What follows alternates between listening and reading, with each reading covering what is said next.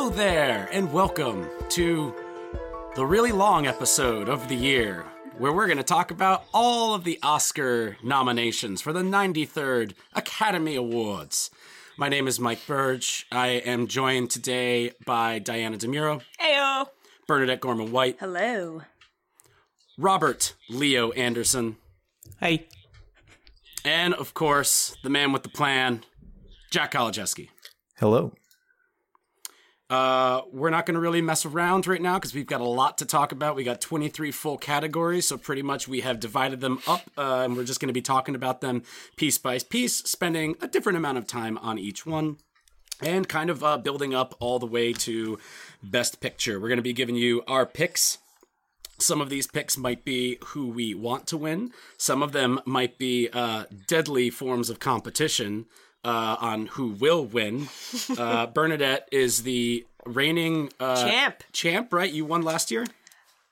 I, I don't mean to brag, but I've won all three of the years we've done it. Oh, three And years. you know, also it should be noted that Bern is the one that keeps track of all of this too. So yeah. you know, You're not wrong. Bern also picks the Oscars, like for real. So if you have any problems with the choices, Some insider knowledge. when they say the Oscars are rigged, they're talking about Bernadette. by one one very specific person. one person. just Nice. just don't dox me. Other than that, into, into each generation, one is chosen. um, so we're gonna just jump right in. Uh, do any of you guys have anything to say about the Oscars in general before we start? Any any uh, like buttering of the bread that you wish to do? Back to the movies. Yeah. That's all I I, feel like we could have let this one go. Could have just had a gap year. You know what I mean? Didn't A we, little didn't we Oscar have a gap year? I guess we Did did. anyone watch the Golden Globes? No. yes. What are those? Uh, we did. It was amazing. with them trying to do the Golden Globes in like you know this is an odd year with um Tech what was it support. called what, what was it it's um what happened last year that was weird Well, there's an Oh, election. It was- yeah what was it uh, Zoom meetings. Um, Yeah, Zoom got really big. now. Zoom got really Zoom big. got big there's that Sonic the Hedgehog Uh, movie.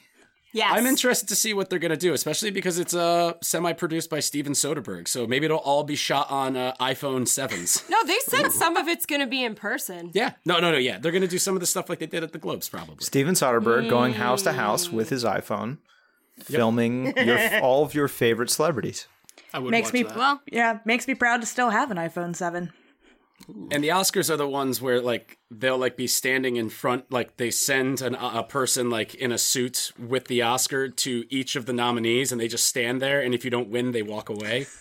Jeez. So let me ask you guys this: That'd be good. Who will be the Oscar winner who accepts their Oscar in their own home, in their sweatpants and hoodie? Jason Sudeikis. I No, mean, he's already sorry, done it once, no. so we need somebody new. And it's not we need a Gonna do it new, again. a new one. He looks so sad. He looks Ted so Lasso's gonna relaxed. take over he the looks so Academy happy. Are you kidding? Yeah. He was chilling. He's chilling. All right, let's jump in. Our first category we're going to be talking about.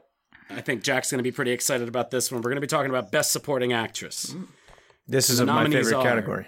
It's it's his favorite one. the nominees are um, Maria Baklava from uh, Borat subsequent movie film, Glenn Close from Hillbilly Elegy, Olivia Colman from The Father, Amanda Seyfried from Mank, and Yu Jong Yeon from Minari. Is it is it baklava or bakalova?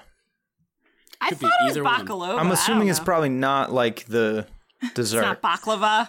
yeah, I mean, I, I figured maybe like the dessert. delicious. That'd be nice. the dessert is good. So she's so sweet. She was named after it. She's How also the good. story goes.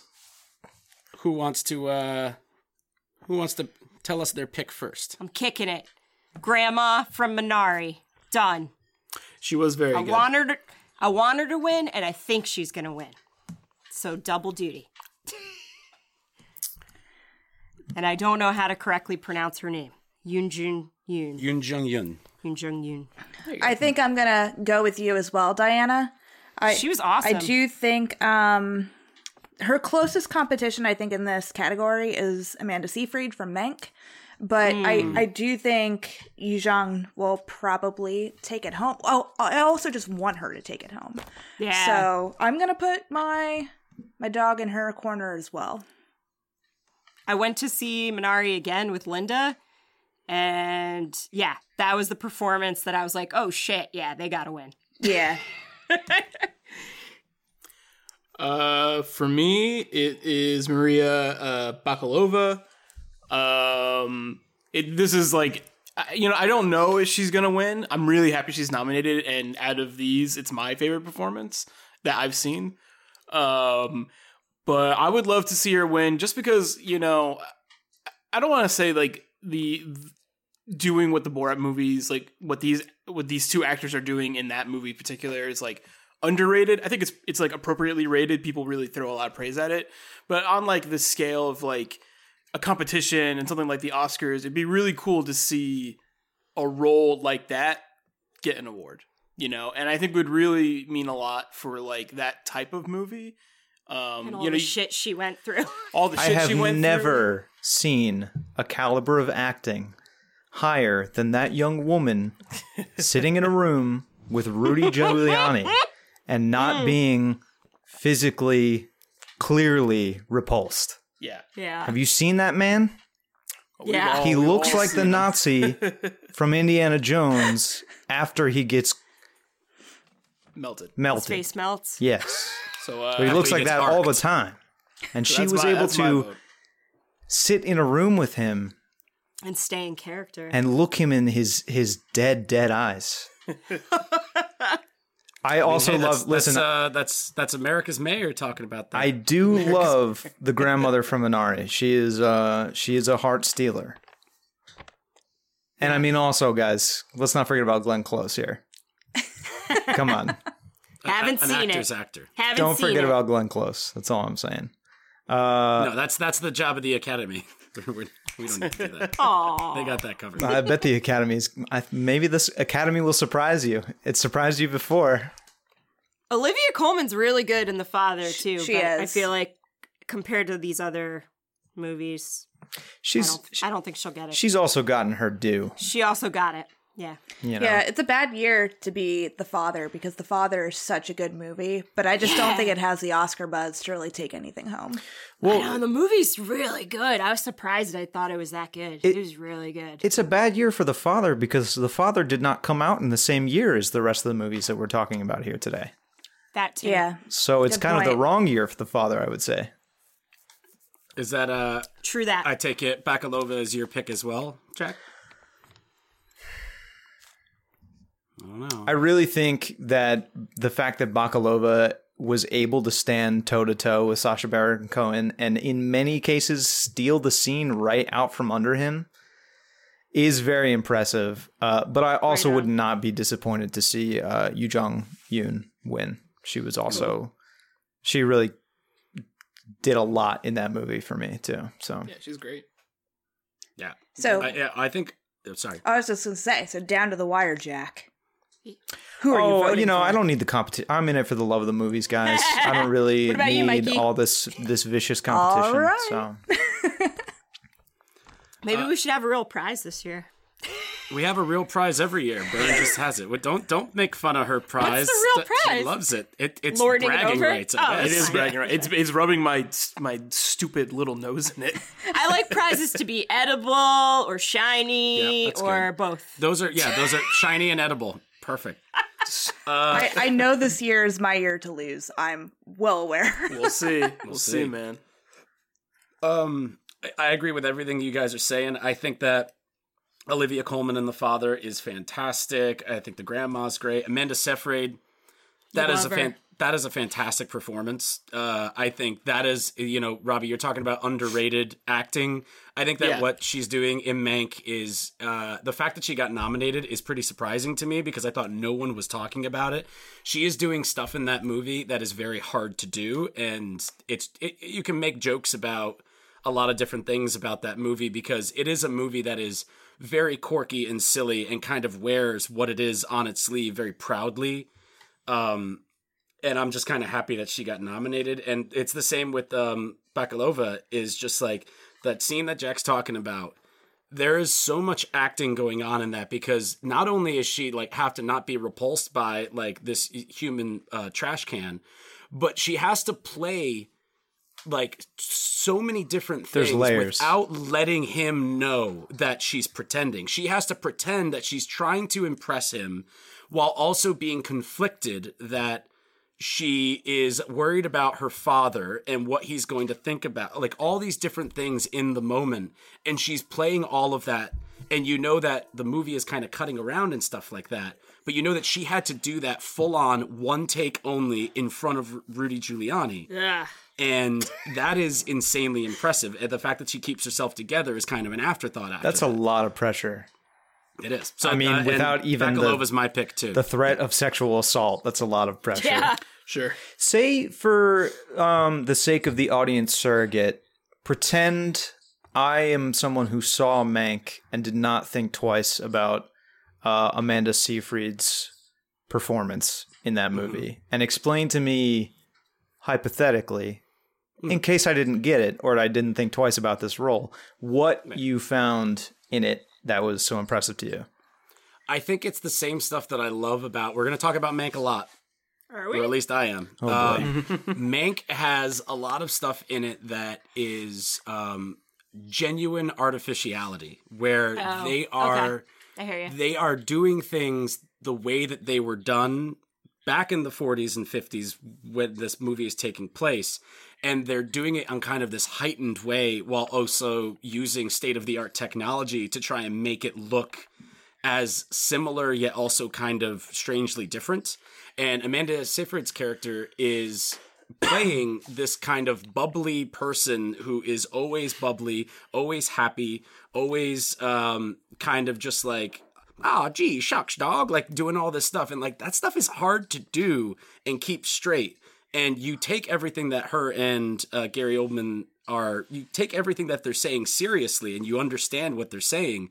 And they're saying really wild shit like the script. I, I read parts of the script, and I, the fact that that didn't get nominated uh, this year is uh, unfortunate for me because I think it's a very, very well made script that does the things that Mank is supposed to do. And I don't want to go too far into talking about that Mank, but specifically with Amanda Seyfried's character is, again, it's the Glenn Close thing. She got nominated.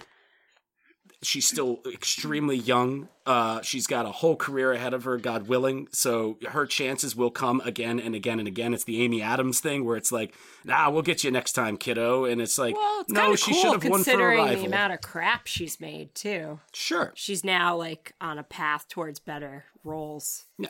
Speaking of which, where's Amy Adams' uh, nod for Hillbilly, Hillbilly?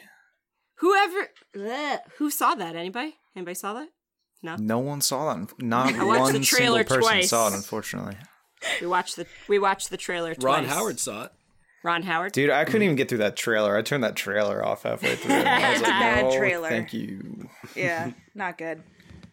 Uh, so keeping it moving along. Any other thoughts on supporting actress? I'm sure we'll return back to a lot of these conversations. We got 22 more cats to go. Yeah, I feel like Toni Collette should have gotten nominated.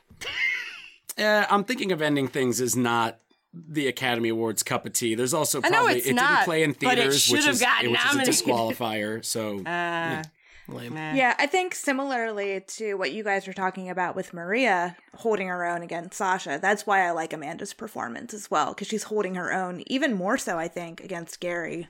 Uh, the fact that she's Yeah. playing alongside him is very fun to watch, but this was a tough category for sure. Yeah. There is really something to be said for having to get that done in one shot, and that's it. yes, Oh, for yes. sure. That that's the that's the reason it's kind of a slam dunk pick for me. I was like, a lot of these other people are great. Olivia Colman is my boo. I love the girl, uh, but she won. Love that young woman. She's gonna have plenty more going. Yeah, she's a good old kid. in and I said this to Bern, and I said it in my article. In The Father, she is gorgeous because she's like actually playing her real age. Yeah. And she looks fucking gorgeous. I know they dress her like, down and everything else, pretty much. Yeah. I was She's- like, she's oh, so It's pretty. very shit. crazy to is see very a 50 year old play a Yeah. 50 year old. Usually they do stuff. Yeah. Mm. Either look- up or down. She look good. Yeah. Look a good. All right, so up next, um, best supporting actor.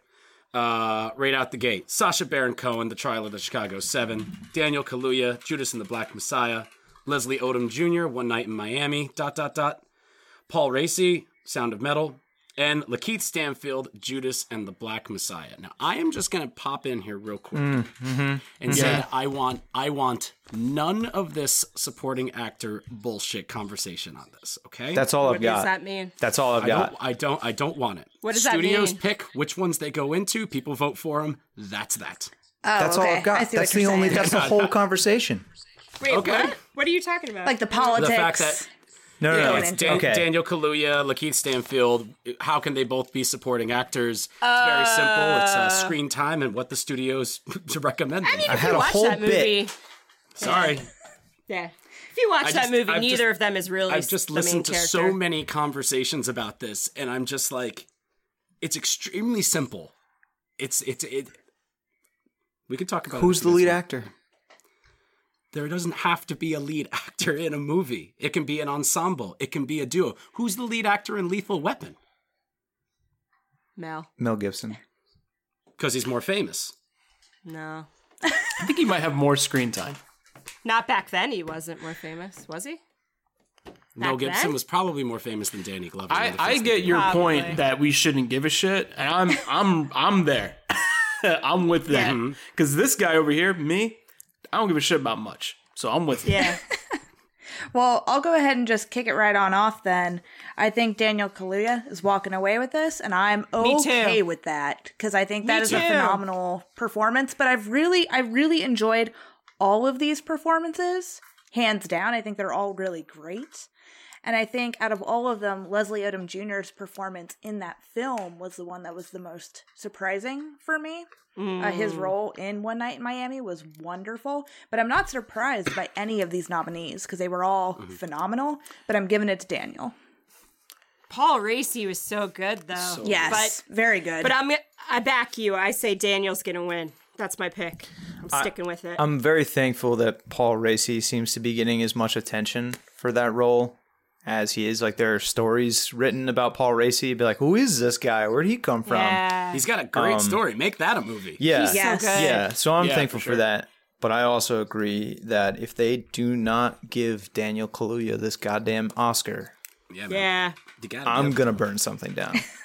I always, was- I always forget. It's like, yes, he got nominated for Get Out, which was a crazy big deal, but he didn't win. Yeah. And I always forget that because I'm like, hmm, who could have beaten well, that him was also year? best lead actor. They chose a lead for that film. They couldn't pick one for this one. Who won that year? Who won that? I can't remember off the don't top of my remember head.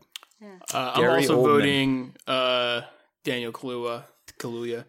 Um, Mm-hmm. But I, I totally I echo everyone's sentiment where it was a really tough category. I was on the fence between him and Paul Raci. Um, but I I am shifting ever so slightly that way. But I yeah I totally I agree with everything you guys said. Nothing more. Nothing more.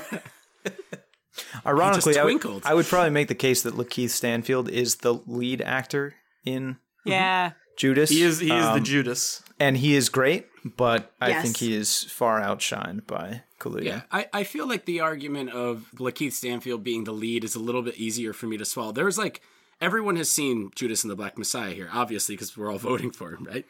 Um, The trailer he but like looked really there's good. like there's a solid like 20 25 minutes of that movie that uh, Daniel Kaluuya is not in. Probably Like, my least favorite part of the film. Actually, Props. Yeah. the Yeah. part where I, I mean, I do it- think it drags a little bit. It is Jesse an Plemons? interesting uh, dynamic to pick to tell that specific story. You know, having kind of like the snitch be like the kind of like, um, if not like you know the lead, but just like the the character through which we are learning everything. You know, they Donnie Brasco it. it's very like the informant. I yeah. I think with the way that that movie ends, especially the end end, like the final kind of text crawl of that movie, Right. that's why probably. they're building for that, and I do think that that uh, is the landing they should be sticking for that movie. To, Yeah, Yes. I I mean, mean, you know, right? Like that's like it's like you know, if there is that bit of drag in the film, which like, uh, you know, I could I could totally like hear that criticism. You know, I do think it all makes it worth it to hit the what the end of the movie is to like hit that dismount is just like, but this is far worth it in a way, correct? Like, Yeah. Yeah. I mean, when you find out what happens to that guy that Lakeith Stanfield plays, That's, that's a heavy moment. That's a that is a way to end that movie. the drama. Uh, I will say that uh, again, this is the beginning of our Sound of Metal conversation too, which is I remember when we watched it, I was like, in a year where there's not going to be a lot of major releases, Sound of Metal might actually stand a chance. And I think that even in a regular year, that this movie would have uh, kind of been a steamroller in the way that it was because it's been nominated all over the place. So good. Uh, so I'm kind of really happy for that, even in something as small as this. Uh, we'll have much more to talk about with that later on. Um, I want to say that I do not like Sacha Baron Cohen's performance in Trial of Chicago 7. I think it is one of the worst parts of the movie, and it is not uh, uh, a well Really? accepted. I, I don't. I, I You don't, like, his it. accent? I it's it's not so much that I think it's it's not entirely his fault. I think it's a lot of the way that the movie treats a lot of the characters. They make him In that and movie- they make him like Ben and Jerry. The movie's very long, um, which is fine by me, but they keep kind of jumping back and forth between different things, and I honestly I think it might be more to uh, I think that um, uh, oh my goodness, his name just dropped out. Mark Rylance as the lawyer. I think he's insanely good in that movie. I is think good. it's like him firing on everything that he is great at. I also think Frank Langella uh, is fantastic as the hate him. judge. Always. I He's always good. I think it's a really kind of, you know, for lack of a better term, easy over the top performance for a professional like Frank Langella to really sink his teeth into. Um, but uh, that was the one thing. I'm happy that Sacha Baron Cohen got nominated because I do understand that he is doing stuff in that movie that is a difficult line, and the fact that he also released that rate with Borat as well, so he had these two things kind of conflicting. I do like that his more um, serious art uh, was appreciated as well because Borat is also all over this, so I do like that. Has he ever been nominated for anything before? Good question. I Did he- mean, he they did he won get they won nominated for Les Mis? No, I mean as an actor. as an actor. Uh, I feel like he might have gotten nominated for um, uh, I mean, Johnny Depp. Sweeney Helena Todd. Sweeney Carter. No way for Todd. Sweeney He might have been nominated No for that. He was a- That's he why was I a thought- runaway. I thought uh, he was nominated for in Les. Mis because he's got a pretty big might role in that. Yeah. No, but you know, this, I don't think I don't think he has. Singing. But Daniel Kaluuya, yes. Yes. It must be Kaluuya. Put it on a t-shirt, print it out, get it ready for Sunday. It must be Kaluuya. Yeah. Yeah, I definitely think that my enjoyment of the trial of the Chicago Seven, uh, because I saw it after Judas and the Black Messiah, I don't think I would have enjoyed the trial of the Chicago Seven nearly as much as what I ended up enjoying it as.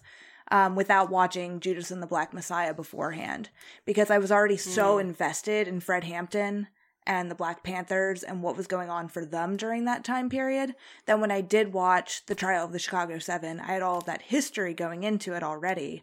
And then I enjoyed that movie so much more. So it's hard for me to see the flaws in it because I was already liking it, but I think if I would have saw if I would have seen it prior to Judas and the Black Messiah, I would have a different opinion of that movie for sure. Yeah, you you were in the uh, Black Panther uh, extended cinematic universe. Yes, exactly. Yeah, but, Yes. When we get in the to Avengers, go that route, I mean, when I'm Miami. all the Steve McQueen small axe films. yes. That film was maybe a better film. Right, but again, big Didn't Academy Award thing has to play in theaters. Yes. I know, but it's bullshit. We can still say we think something Oh no, should of have course, been yeah, yeah. nominated. yeah. I'm Oh, just saying of why- course. that's why it What's uh Yeah. what theaters was the father playing in? Exactly. The father played in loads Where? of uh, New York City? In in uh, the year all of our Lord 2020. In New Zealand. Yeah. Los Angeles? Maybe? Maybe. Where were No, theaters it, it was playing anywhere where theaters were open. Midwest, They only a just bunch of places in New like York that. City. Yeah. Where else were they open? They also Mm-hmm. like you know they changed up some of their things for like certain aspects of everything to be able to make way for Yeah. when theaters were completely closed while things were being released. That's kind of like why you start getting like that's why something like Bad Education isn't uh, nominated because it it was already set to be HBO Max. It wasn't moved to HBO Max because they couldn't do anything else. so it like kind of moves around and stuff like that. But yeah, there's there's loads of theaters like in parts of the world, uh, especially in Europe, that have been open for a very long time that were playing stuff like The Father and everything when it got its initial like limited release back in uh, November. Oh, so it's an hate it's an international film. I guess. it, it play it, it played uh, internationally. Yes. Ah, It was made in um, the good old U.S. of A. yeah, But you wouldn't know it with all those wacky accents. yeah. British. All right. Onward. Onward, we got everybody right. Yeah. Cool. Number three, Best Actress. Read it. We got Viola Davis, Ma Rainey's Black Bottom. We got Andra Day, the United States v- v. Billie Holiday. I know how much we all like that. Uh, we got Vanessa Kirby, Pieces of a Woman, Frances McDormand, Nomadland, and Carey Mulligan, Promising Young Woman. Yo, I watched Tough. all of these, So and not all of them were good. That's Spell what I the tea, heard sis. T- from D, Burge. Tell us. Yeah. Tell Yo, us. but I'm still gonna say it. I think Andra Day should win. Even though that movie is the weakest link in all of these nominees. The movie, not so good. But she is awesome. And I'm not just talking about her singing. She's really good. She's like train wreck, heroin addict, really good. Her accent, her like mimicking Billie Holiday, really good. Uh Pieces of Woman, not that great, but Vanessa Kirby is good. That's all I'm gonna say. So, yeah, that's I'm gonna- tough. I'm gonna because yeah, I'm going Andra Day, but there but it's not a great movie, but it is on Hulu if you have Hulu. yeah, I'm interested in seeing the two movies that I didn't see at some point, um, which were the United States v. Billie Holiday and Pieces of a Woman. But um, so I saw the other three, and I do think Frances McDormand. She's just kind of being Frances in that movie, mm-hmm. but I think she's being Frances very well at her peak Frances state. It's like an elevated version of Three Billboard- Billboards Outside of Ebbing, Missouri. Which she And- did win for, right? Yeah. Yeah, Yeah. I was And having that exact same thought when I was trying to make my pick. I was like, there are a lot of similarities in the tone Yeah. of what she's doing with those characters, and that's not how Frances McDormand is uh, in a lot of other movies. It's kind of weird because it's kind of how she seems in person. Like she seems a little icy, you know, not mean, but kind of just like, Well, I have no time for this shit. Yeah. Like that kind. Right, right. It's interesting because the the story of Nomadland is based off of a book which was extended from an article written about these characters who are nomads. And originally they were going to base the movie around one of the other characters in the film. But then they started building out the story more and decided that they wanted to follow a fictional person within this world of all of these nomads. And they chose to use Frances McDormand. And at one point in the film, she shows her license, and it's like she's playing herself, essentially, in this world ah. her name her name they call her fern in the film but that is her nickname in real life. Oh. and so she's basically playing a version of what she would be in this world of nomadland. And Interesting. i watched nomadland at a certain time in my life and we'll get into it uh, during the best picture uh, conversation. But that's why i'm choosing frances mcdormand to win this. But i do think it's a, again a very tight race. But I am choosing Frances for sure for me.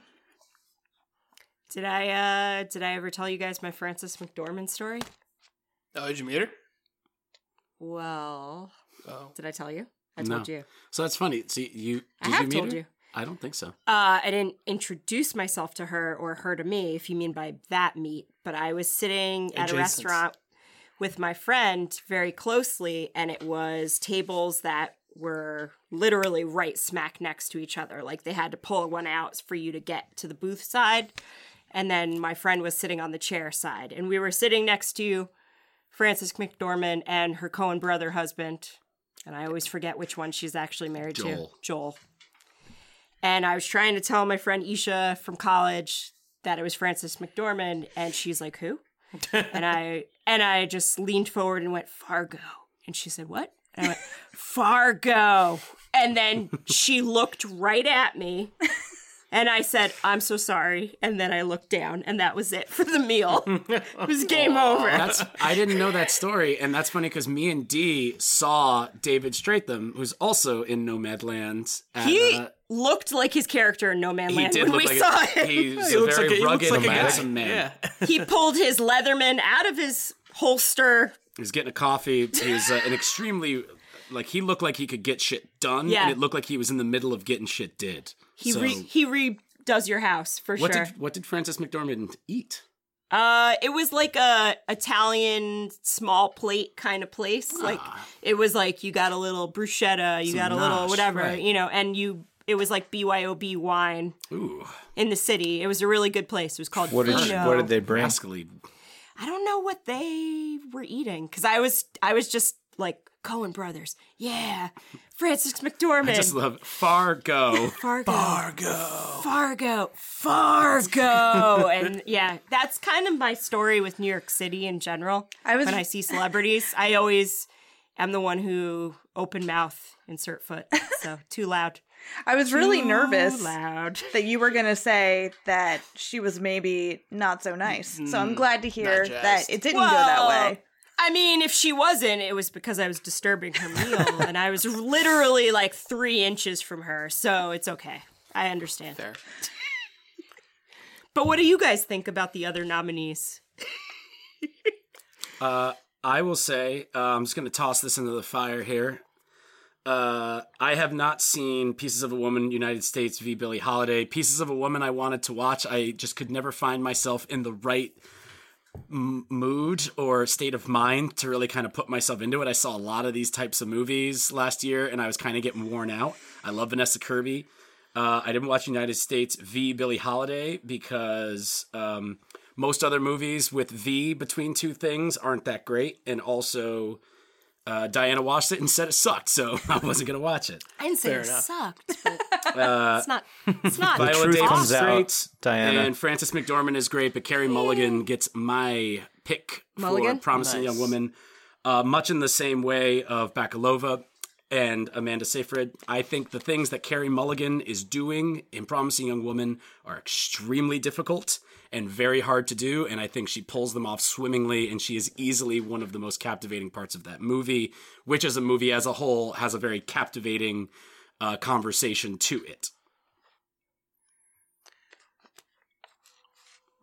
Me? All right. Uh, I agree with everything said so far. As per usual, it'd be weird. It'd be weird if I came out and been like, honestly, uh, D, don't agree.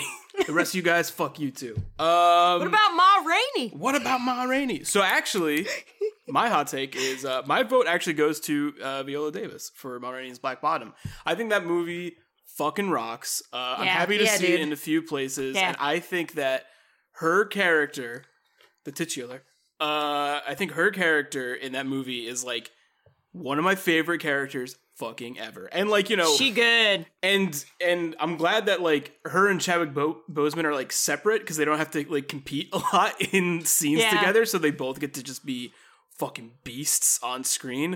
Um, That's true. But like, But then when they do meet, it's, It's like amazing. Captain It's America: ama- Civil War. Yeah, it's, it's like inc- it's Iron Man and Captain incredible. America fighting each other. it's incredible. Um, Well. so yeah, so for me, like to me, that's the one that really like sticks in my in my mind when I when I keep thinking about it. Um, and then like you know with Frances McDormand, I really like her performance in that movie too. I think it's very difficult for a prolific actor to play themselves. I think it almost requires more acting to be you than it does to maybe be a character. You know, I don't know, and I think that's you know even knowing that she's this very famous actress like my thing about Nomadland, and we could talk more about it later as well is just like i kept forgetting that the movie's like not a documentary right Right. and and that's that's like i think the magic in that movie. And then Carey Mulligan, you know, in, in a movie that is is starting to become more and more kind of like riddled with discourse and it's still a movie I really like and it was my favorite movie of last year. And I having read a lot of discourse about it and and, and wrestling back and forth with my opinions on the movie uh, I definitely agree with Mike that I think her performance is incredible. It's the you if she didn't if that performance not is wasn't in the movie the movie I think would fall apart very easily So I think her being like the you need that movie can't you she has to be in that movie. Right? Like I can't imagine another like timeline where that movie could even possibly work. The movie's always going to have discourse, right? That movie was never going to come out and be universally acclaimed by people. But That's uh, true. I think I think she's one of the best parts of that movie, if not the best part of that movie. I really, really dig it. But for me, Viola Davis is is the the star that shines brightest when I when I look at all the names. That's my Young two cents. Jack. I uh, I unfortunately did not see the majority of these movies. I only saw one of them, which was Promising Young Woman, and I Carey Mulligan didn't do too much for me in that movie. We'll talk about that movie, I think, more Yeah. as Robbie Yeah. alluded to it. Uh, so I have to abstain from this one because I didn't see them all. You should watch Ma Rainey when you get a chance. I on would like to. Netflix. That was one I wanted is- to see. And I also wanted that- to see Nomadland as well, but I was kind of in the Mm-hmm. same boat as Mike where I just was never quite in the right mood for that Totally. movie. Yeah. Yeah. So No, I, I, I have like a lot of a positive things to say about Nomadland, but I also like comparing it to the rider. I'm just I just don't like it as much as I liked the rider. So it's a weird thing to see it get so much acclaim and the It's rider very. didn't. It's very. I am constantly surprised that I, I when I remember um, that uh, Lee Isaac Chung and Chloe Zhao are both up for Best Director this year. That's Yeah. fucking wild to me. Sure. That's crazy. Well, maybe the It's writer will get its due now. The reawakening of the writer. yeah, Yeah. that's true. that's see. a good point. Moving right along. Best Actor. Riz Ahmed, Sound of Metal. You can Chadwick stop right there. Boseman, Ma Rainey's Black Bottom. Anthony Hopkins, The Father. Riz Ahmed, Sound of Metal. Gary Oldman, Mank. Stephen Yeun Minari, and Riz Ahmed, Sound of Metal. I think the probability of the right choice from what you read off there is is high.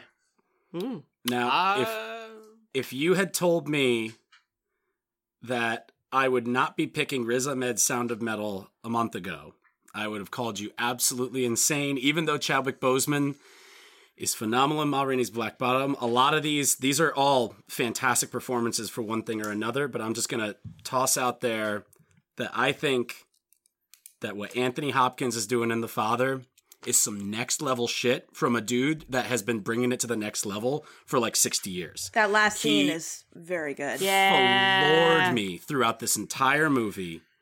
Uh, and for me to leave Stephen Yeun, Chadwick Boseman, Riz Ahmed, and my sweet, dear, humble Mank behind, uh, the fact that I was even considering it kind of showed me that, like, it's in my gut. Go with it. Um, he's not only the oldest uh, person to be nominated for an acting for a Best Actor award. If he wins, he'd be the oldest one to win. Uh, he already has a bunch. He's uh, it's just enough to be nominated. So I'd really like it if Chadwick Boseman, Riz Ahmed, Stephen Yeun won. Gary Oldman, he doesn't need it. He's he's he's got his thing. He can do whatever he wants. But just being nominated is going to catapult the career of Stephen Yeun and Riz Ahmed. And I'm sure you guys are interested in talking about, you know, the the the posthumous kind of thing of Chadwick Boseman, where it's like it's the Heath Ledger thing, where it's like someone who we all know who is taken very suddenly also just happened to turn in what might arguably be their best work to date and kind of shows where their career is going to go. And it's something that the Academy laps up time and time again. They love it rightfully so. So there's a lot of heat behind that too. But for my two cents, I think Anthony Hopkins and the Father is something really special. And I think it's very unique to get that type of lightning in a bottle from an actor who has been doing this for so long. Yeah, I think part of the reason he's so good is because he's at that point in his life. So he can probably kind of identify with the idea of a little bit of dementia, a little bit of, you know, losing touch, but he is out of it enough that he's acting, but he has personal experience to draw on. It's really good. But I think they're going to give it to Chadwick Boseman. So that's going to be my vote for this because maybe I want to win this year. I don't know. maybe she wants to win. maybe. Uh, for me, I- I'm putting down Riz Ahmed. Um, so good. don't have too much to add to the conversation. I think Burge kind of covered the basis with that one. Um, it, it it was very close between him and Chadwick Boseman. Um, I do think Chadwick Boseman's gonna get it. Uh, with this category, I'm gonna vote with my heart though. Where Riz Ahmed did it for me just a little bit more than Chadwick So Boseman good. did. Um, I do think it's Chadwick Boseman's best performance, without a doubt. He is. You know, I mentioned it when we talked about uh, Viola Davis as well. He is amazing in that movie. But uh, yeah, Riz Ahmed, uh, kind of for the the same ways I was talking about Carey Mulligan. Um, Riz Ahmed like is a reason. You know that movie works kind of no matter what. It's not quite the same where it's like you like need Riz but Riz just kind of takes it to like that next echelon. You know that like that final boss level. He really kind of brings it to. Uh, I didn't see the father. I really I really would like to see it. I think Gary Oldman's great. I think Stephen Yeun is amazing in Minari, but I think um, I think there's even more we could squeeze out of him. This guy, Yeah. he's so I talented. don't, young. I don't think he's like squeeze even more out of this guy. He doesn't stand out in Minari as like the thing in Minari. Right. There's like the Minari is like more than the sum of its parts. You know what I mean? He's solid. Um, I think he's could very solid. more. Yeah, Yeah. Uh, but I don't think he steals the show quite as much as uh Yu Jung. Uh, how do you say her last name? Oh, the Yoon. grandma? Yoon. Yoon. Yoon? Yeah. Um. Yeah. I guess I'll continue to go since I'm already talking. Uh, I, I I pretty much agree with Robbie. I think I would go with Riz Ahmed as well. Although good. there's almost no plausible scenario in which Chadwick Boseman doesn't get this posthumously. So Yeah. And rightfully too. I I, I would like to He's- Yeah, reiterate. I- he is and- amazing in that movie. did not see Ma Rainey's Black Bottom either, but I, I want to. So That movie is so fu- so fucking good. I feel and maybe good. maybe I, I it sounds Anthony Hopkins sounds really good. I might have to go to Europe to catch that one it'll come out. It'll come out. It's on VOD. so. It's out. You can. No, I know, but it'll get rent cheap. it. It'll get cheaper. Yeah, sure. I mean, it'll probably like in a week or two after the Oscars, it'll be five ninety nine versus twenty. Uh, and on uh, Stephen Yeun, I think me and Bern were actually talking about this off mic a couple days ago. yeah, because about, I haven't gone yet for sure. Because oh, you haven't gone yet. No, th- yeah, that, but that's okay. Say what you're gonna say. Go. No, you go. You go. I'll bounce. I'll bounce up. I was just gonna say, kind of what, reiterating what we had talked about, where it was like what Stephen Yeun is doing in Minari is not your typical kind of showboaty, uh, uh, kind of awards kind of thing that you're getting. It's actually really cool that he got nominated, and I think it might be one of those things where Minari is a runaway hit as well. But I think because of the lack of options for big budget things with big names in them, that Stephen Yeun was able to get into the conversation more, that Minari was able to be seen by a lot more people in the acting category, and that he got um, chosen because what he's doing is something extremely special and it's almost really hard to articulate. Um, I think I understand it, which is, you know, there's the scene with him smoking the cigarette outside. Like, it's just like, there's something to it where you're just like, this feels like a real person, even though I watched this dude for seven years on the zombie movie, on the zombie show. But he feels like a lived in person. The way he interacts with everybody with this same kind of sternness and and kind of like he's got this like armor on Get the stick. but he tries to pretend that he doesn't yeah there, there's just a lot going on that i think is extremely interesting i think it's a very unique oscar pick um but i can get why they would get there it's just uh, like like agreeing with jack it's it's very surprising that uh, that that's the type of performance that they're like that one I'm very thankful Right. that he did get nominated. yeah Yes. yeah.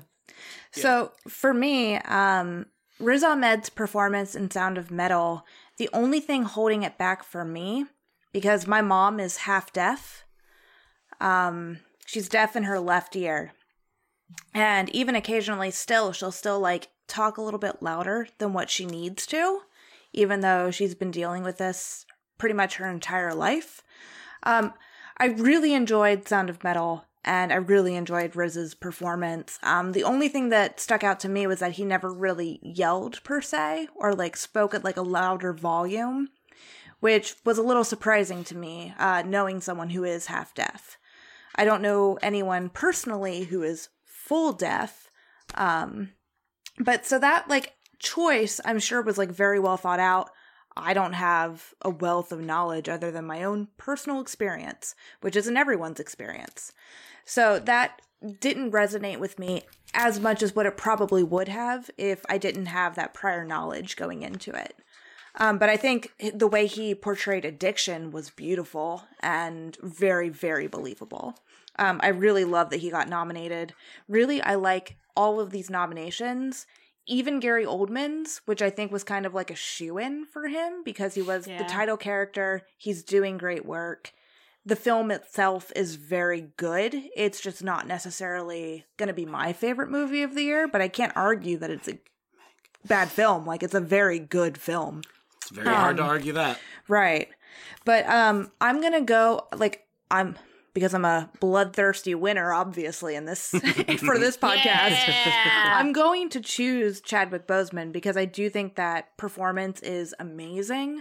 And yeah, Burge and I had a conversation where his performance is so active and volatile. And so it's easier to analyze and assess what he's doing because it's such an active role.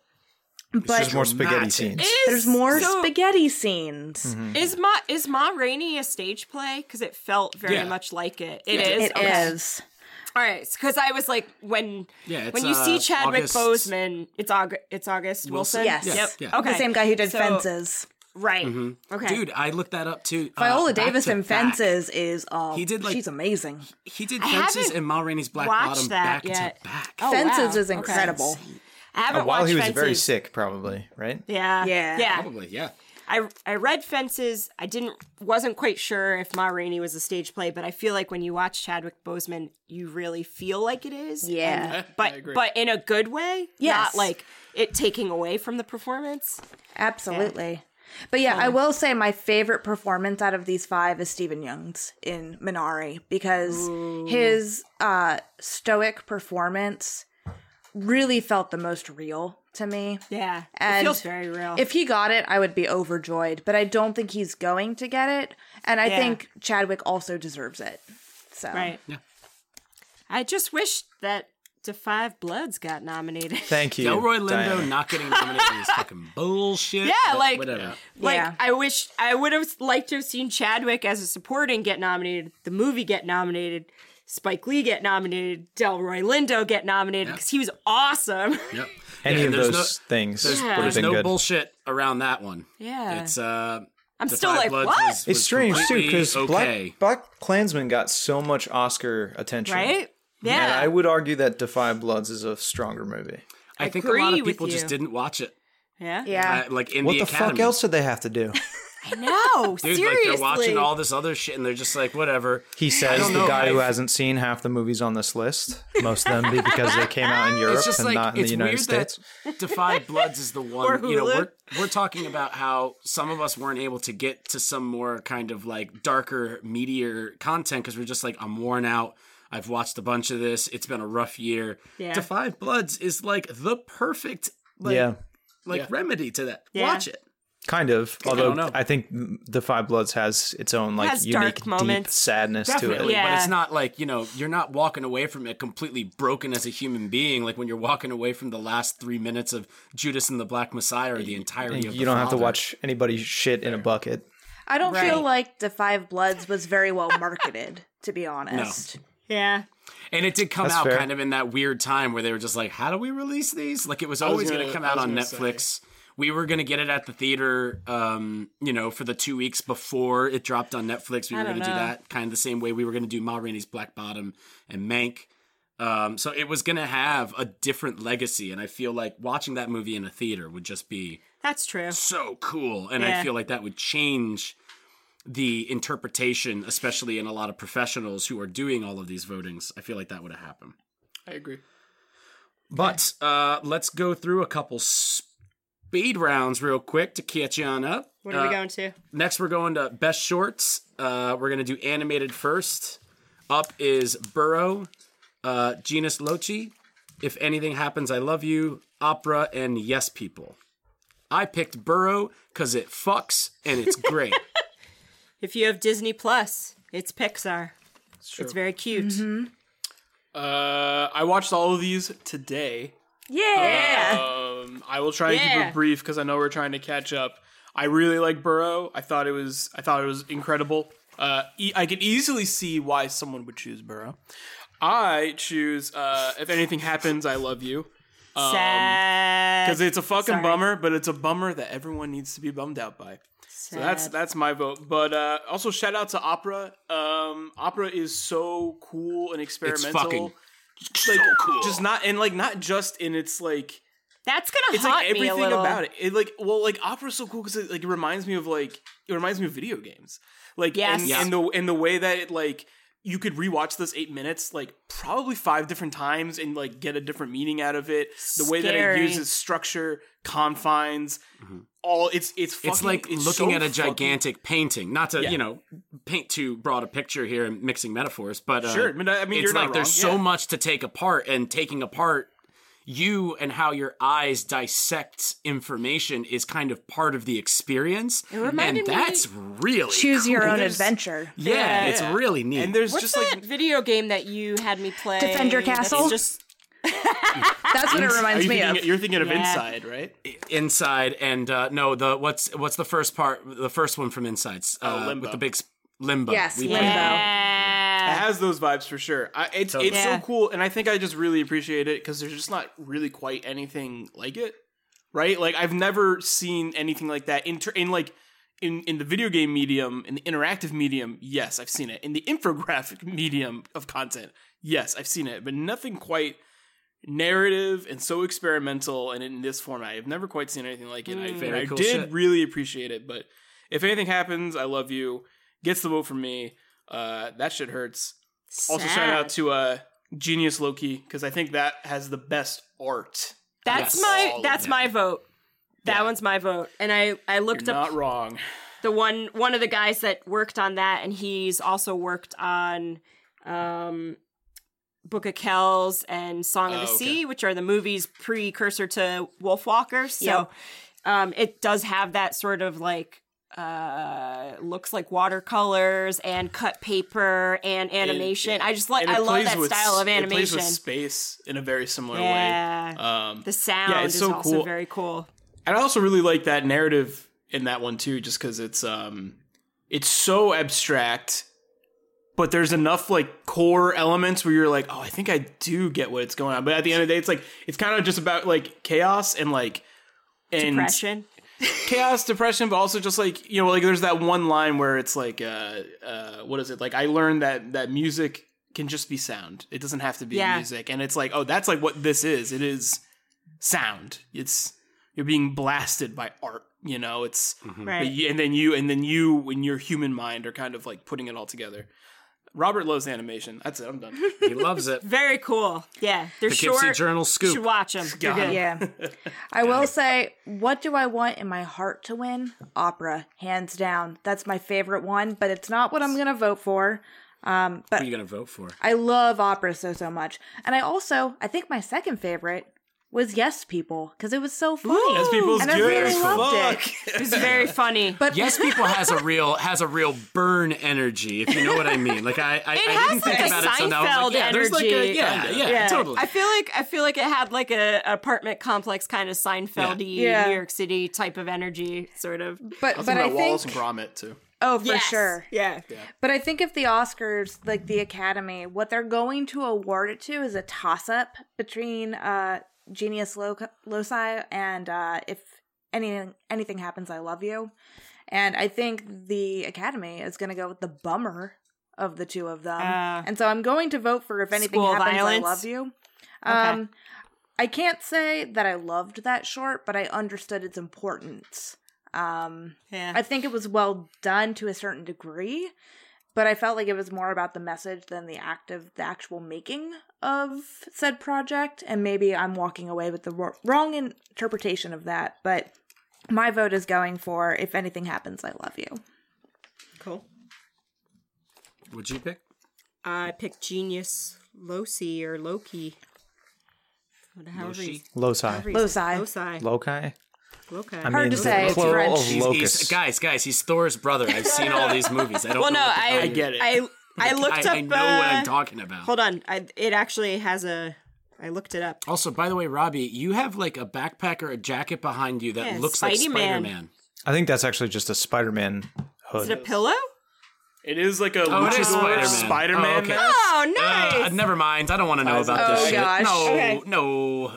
It's in the bedroom for a reason, I'm sure. yeah. Now you need to now you need to keep that on for the rest of the Yeah. podcast. Okay, let's fine keep it with me. going. Let's keep going. Jack, did you watch any of these? I didn't catch any of these, but Which one do uh, you want to vote for? If if well, for two reasons, I'm going to pick if anything happens, I love you. One because Bern always wins these things, so if we're going for points, I'm just going to pick the one Bern picks. Second, it sounds like you know one of those writing assignments where you have to write the saddest possible short story with six So words. sad. So That's why Burrow fucks. very sad. I'm going on the record. Burrow's really cute. yeah, but Burrow Burrow's doesn't great. mean anything by itself. If I'm just looking at the title of these things, Means if everything to a anything I 34-year-old happen- white if, man. if anything happens, I love you. I can infer some something probably Sadness. happens. Yeah, right. True. Good. Um, if yeah, I mean, if anything happens, I love you. Is you know, I think the youth, take the off. youth needs to take needs to see it. That's the what two I think. youths. Yeah. Were this I a gotta video keep- I gotta- podcast, I I, gotta would really demand that he wears keeps that hood on. But We, alas, we only it's have a four minutes to talk about the other two categories now. So Sorry. okay. Number six. No, no, no. It's fine. I, I feel like animated was the one that Everybody watched. we really like. Robert really likes it. You just can't get that guy to shut up uh, when it comes to animation. So next up is best short live action. We've got Feeling Through, The Letter Room, The Present, Two Distant Strangers, and White Eye. These were all really good. They're all very good. And they're showing at Story Screen Beacon Theater right now. Woohoo! Um, Or they No. might be.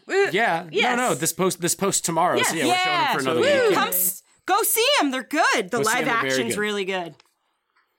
Uh, these are all fantastic. I went with The Letter Room. Uh, it's got my dude Oscar Isaac in it, but that is not why I picked it. With a good Um, stash. He's got a great stash going on. Uh, I picked The Letter Room because I really love Feeling Through, really love Two Distant Strangers. Robbie, Jack, highly recommend you guys watch Two Distant Strangers if you only watch one live action one. I think you guys would really dig it, and I won't tell you why because that kind of spoils it.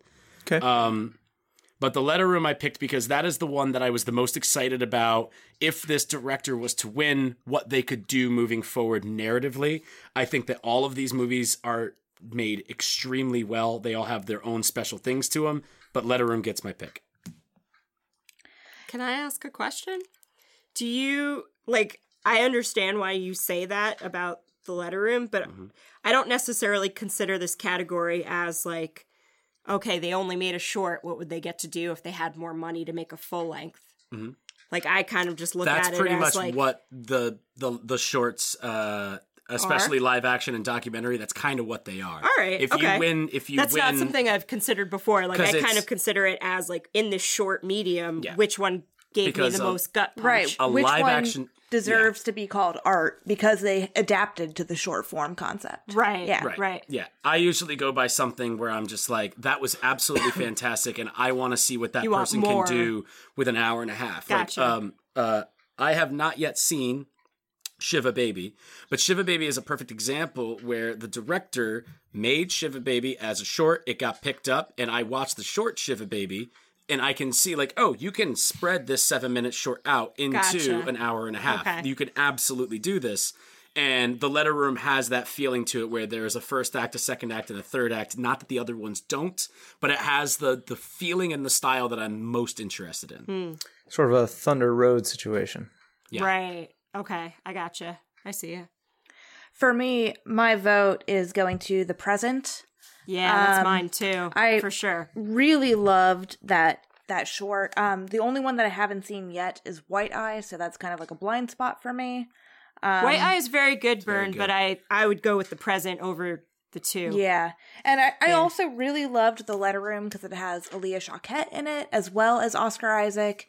And I love those two actors. Um, but The Present is dealing with the Israeli Palestine conflict that is ever present. Um, just for a father and daughter who are just going on like a daily task and how difficult it makes it to go through that daily task. And I thought it was just so well done and so engaging. Um, but again, I think this category is tough. All of them are very good so far, the ones that I've seen. Um, but the present definitely resonated with me the most, but I enjoyed all of the ones that I was able to watch. And that one's on Netflix, so you could watch that at home quite easily. Yes. If you are listening to this Dear listener. podcast. Yeah. it's good. Yeah. Robert. Uh, I did not have a chance to watch any of these, but I will put my name down with the present because I love blood and winning. Woo! So there you go. Uh, me too. Perfect. Moving on. Uh, next up is Best Doc Short. We have Colette. A Concerto is a Conversation. Do Not Split. Hunger Ward. And A Love Song for Latasha. I did not have enough time to watch all of these docs. I watched Colette, so Colette is my pick because it's good. But I didn't watch the other ones. Colette was And very how good. else?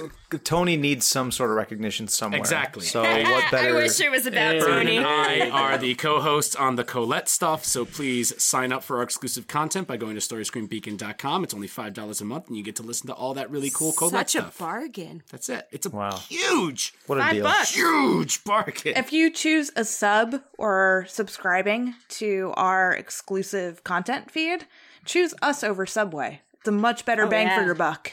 Oh yeah. huge. You can subscribe to Subway.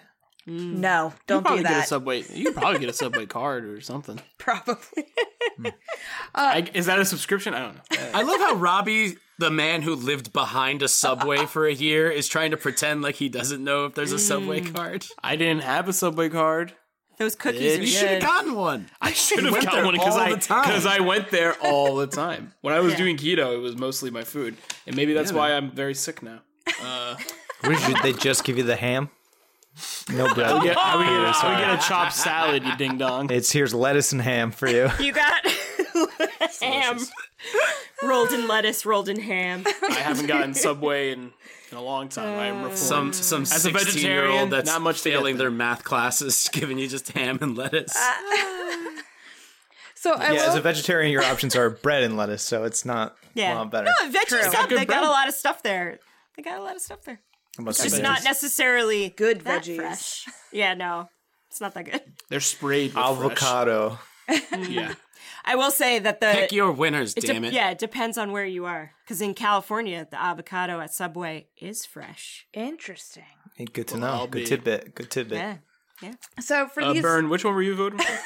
Yeah. so yeah, I'll tell you these documentary shorts. Um, I don't want to discredit the work that these shorts are doing because they're all amazing.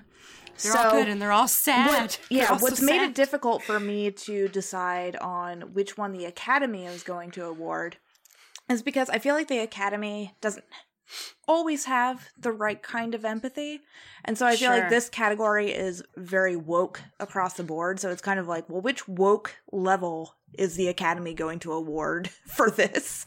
Um, because they're all If we're so going off their history, good. the most performative one.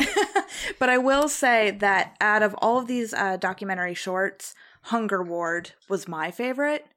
Um, I mean, all of these were pretty sad. Um, but Hunger Ward is dealing with uh, the war in Yemen, um, all of the bombing that we're doing in Yemen and helping support Saudi Arabia bombing Yemen. And it's dealing with the children who are dying from malnutrition. So they cover a couple of different facilities. Uh, one's a hospital, one's more of like uh, more rural hospital setting. And it's about these women who are helping, uh, trying to get these children to live and it was very empowering to watch. They give you all of the right documentation at the end to say if you want to get involved with helping the situation and stopping America from supporting Saudi Arabia to bomb Yemen and uh, destroy these families. Um, it gives you all of the right information at the end to help you, like, also become an activist after watching it, which I really, really enjoyed. Um, so my vote is for Hunger Ward. I don't know if that's what the Academy is going to go with, but I really, really enjoyed that short. There were a lot of really cool shots in Hunger Ward as well. Like without talking about content and you know subject matter, it was like the usage of like a ceiling fan in a hospital room and then that transitioning into like helicopter bombing, all sorts of stuff. Like it was it wasn't too overdone. It was just like pretty cool. I thought it thought it was very well done. Um, Yeah, because I feel like also I really enjoyed Do Not Split, but the making of the documentary itself was so manic that I felt like Split I had to is, like, respect very the art shaky. form Yeah, of it too. Yeah, Yeah, Do Not Split deals with like protesters in Hong Kong, and it is like a lot of on the ground riot footage. So it's like very shaky, very violent. It's really good as well. But and I'm Yeah, into think- I'm into like the found footage style of it. I like it that the Yeah. reporters were on the ground. I just think the compiling of all of those different bits of information seemed uh just very much like so here's this month. Here's Right. this day. there's less of a narrative to it for sure. Right. Um, I think a love song for Latasha has the most narrative per se. Like it's the most non-documentary style. It's very like using bits and pieces of relatives and friends storytelling and then recreating footage where there wasn't footage. So I feel like that's sort of like the most kind of like whimsical about it when it's talking about a girl who got shot in a convenience store with the money for what she was going to buy in her hand. Um, I feel like they might go with that, so that's going to be my vote. Even though I really liked Hunger Ward, and I also liked uh, a concerto as a conversation because that was a cool conversation between a grandson who's a composer and his grandpa who was like first generation business owner black man from the south who moved out to California that's like a very cool the way that the shots go back and forth between showing the face of the grandson and the grandpa it's it's just like really cool um but i i kind of feel like love song for latasha might win All good That's gonna be my choices. vote yeah they're all good though they're all good Those all sound really good. I really want to see that Hunger Ward documentary. It sounds Yeah, I, I'm gonna watch Powerful. these docs. I swear. I just uh, I didn't have enough time. I had to watch this bullshit Eddie Redmayne movie from uh, 2006 with Toni Collette in it uh, instead. Did you watch that yet, Bern? Not yet. Murderous Intent, aka Like Minds. That's the next one on my Fuck list. that movie. fucking wasting my fucking time with Hey, that that's shit. premium content, Mike. Can you uh, hold hold that for? Gotcha. Yeah, Five dollars. Yeah.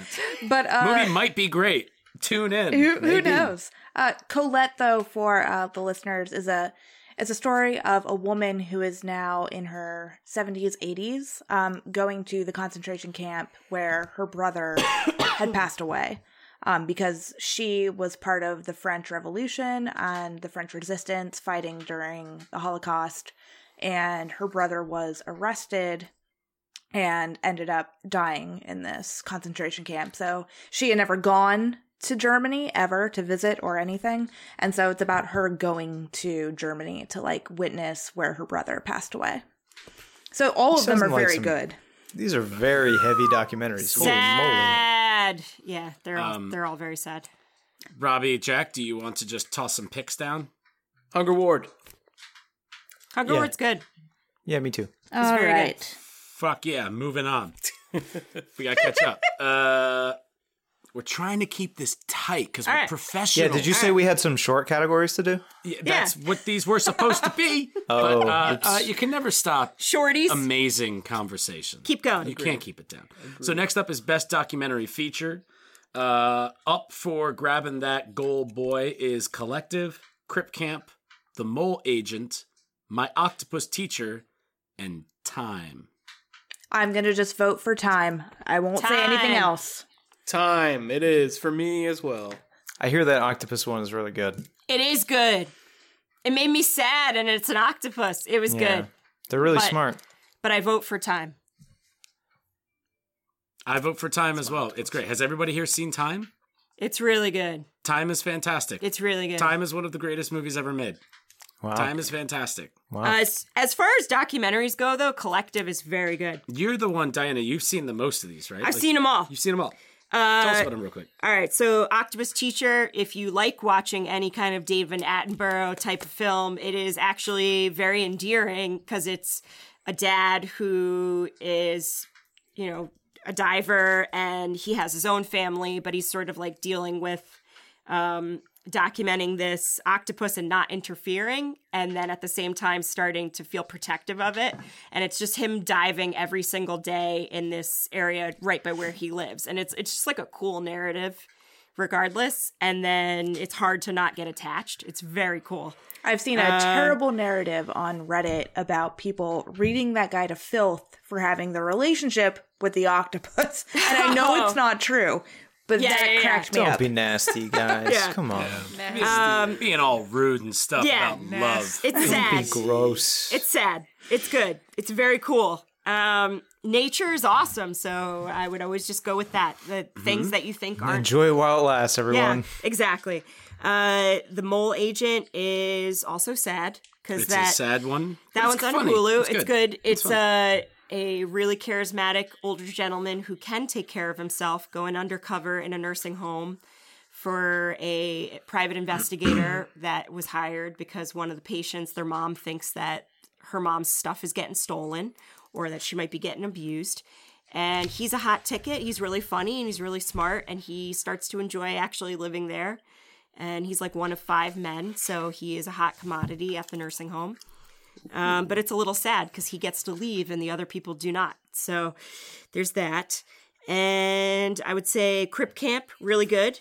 Um, and Collective is sort of like a like a. Collective's really good. That would probably be my second choice. It's just like It's kind of like time is uh, just like what you call it, fuck like yourself. um, like it's just like it's time. Like that's it. It's, Yeah. If time doesn't win, I'm You're out shaking of my time. head. Yeah. I'm shaking Co- my head. Collective is like very investigative journalism and like how, you know, uh it's kind of crazy the things that get covered up. Like it was like Yeah. all these people that lot of, were like, in a fake fire. news, poli- political kind of stuff. yeah, it was it was kind of like how the hospitals were watering down the cleaning products that they should have been sanitization Yeah, comes into so- it. Yeah.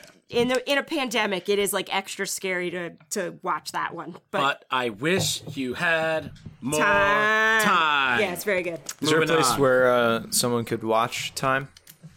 Amazon Prime. motherfucker. Uh, Prime. Time is on Prime. Time is on Prime. Watch it right now. If you're listening to this, pause this movie. Yeah. If you haven't seen Time, and go watch it. And if you haven't seen Time, you're gonna pause it anyway and All go watch it. Octopus you guys later. Teacher. Gotta- Go watch Time. Come back in a little bit, Jack. We'll, we'll still be here. Yeah, I'll check in with you guys in an Yeah. hour and a half. Crip Camp and Octopus Teacher are both on Netflix. Mole Agents on Hulu. I think Collective's now on Hulu. Yeah, Collective dropped on Hulu uh, and the Time day after Prime. we rented it for five bucks. It's all right. You gotta all love right. it. It's all right. Support it's the arts. It's all right. It's okay. Moving on. So uh, are is everyone on time? I think everybody was on time. All right. Is everybody on time? Everybody's uh, clocked in? All right. Sure. All right. Best international feature coming right up. We got another round from Denmark, Better Days from Hong Kong, Collective again from Romania, The Man Who Sold His Skin from Tunisia, and Quo Vadis, Aida from Bosnia and Herzegovina. Has that ever happened Scubby. before where a documentary also gets nominated for. I feel like it has. It happens often because international film rules are a little bit different. It just needs to be a feature, which means it needs to be longer than 45 minutes. Hmm. Okay. So you go. if you got a really kick-ass documentary that just kind of beats all the other narratives, they're like, sure, Damn, they let features be 45 minutes? yeah, man. Can we get more of that, please? Yeah. Shiva That'd be Baby's nice. only an hour and 17 minutes. Well, I mean, 77 minutes. Yeah, although it feels. What's the name of that? What's the name much of that? longer. Uh, short. The short, the short thing. Quibi was it Quibi? Yeah. Oh, That didn't fucking work out too well. So uh, well, I don't. Don't, somewhere don't look forward to any between short form entertainment. 13 and, and 45, if we can Somewhere just find a, between a nice The sweet spot. balance there. Yeah, the sweet spot.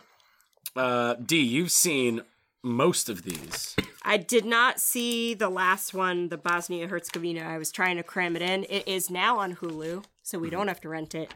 But I saw all the other ones, and Better Days is very good. I would say, as just a movie that I think you guys would like. I think you would enjoy Better Days. Uh, but my vote is with another round. Mads Mikkelsen is way good. The director of that is way good. Thomas Vinterberg. Thomas Fincherberg, fantastic director. Mads Mikkelsen, all of us know. Yeah. Everybody here on this podcast uh, knows how much we want to eat him. He's a Good fucking dude. great. I But contract hard. the, Consume. It is sort of like he's the main character, but it is kind of an ensemble. It's an and I would ensemble for say, sure. He's Yeah, definitely sure. like the lead performer, kind Yeah. of drawing everybody in. But the other guys are also really good. They're fantastic. Yeah, It's great. that would be my vote. yeah, I loved Collective as well. Like as I said before, and the man who sold his skin. Me and D watched that a couple nights ago. It's a weird one. fantastic film. But good. Uh, would very excited to see um, what not only that director but that cinematographer does moving forward. Uh, but another round is my pick because um, that shit slaps, and it is a it is an ode and a celebration of alcohol and the positive effects of what alcohol are. Which because there are so many negative effects of alcoholism and different types of drinking alcohol, sometimes it gets lost, like the beautiful things that alcohol can do. You know, alcohol is always present at weddings and all these all these big moments in our lives. Uh, and I feel like another round is is is is championing the the use of alcohol, whether it be responsible or irresponsible, and talking about what those different levels mean. And Mads Mikkelsen is a snack, and that's it. He is certainly a snack.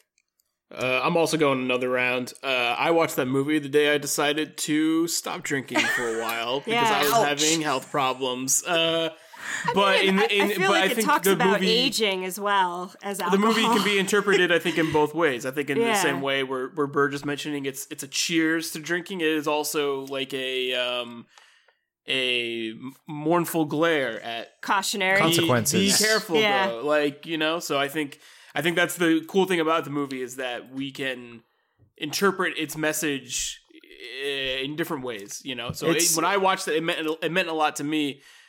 Fuck, I wanted a beer though. Fuck. It's it's not really pro alcohol or anti alcohol. No, no, it is it's- just this is it's the alcohol. life. It's talking life about with the romanticization of mm-hmm. social interaction when alcohol is involved. And Yeah.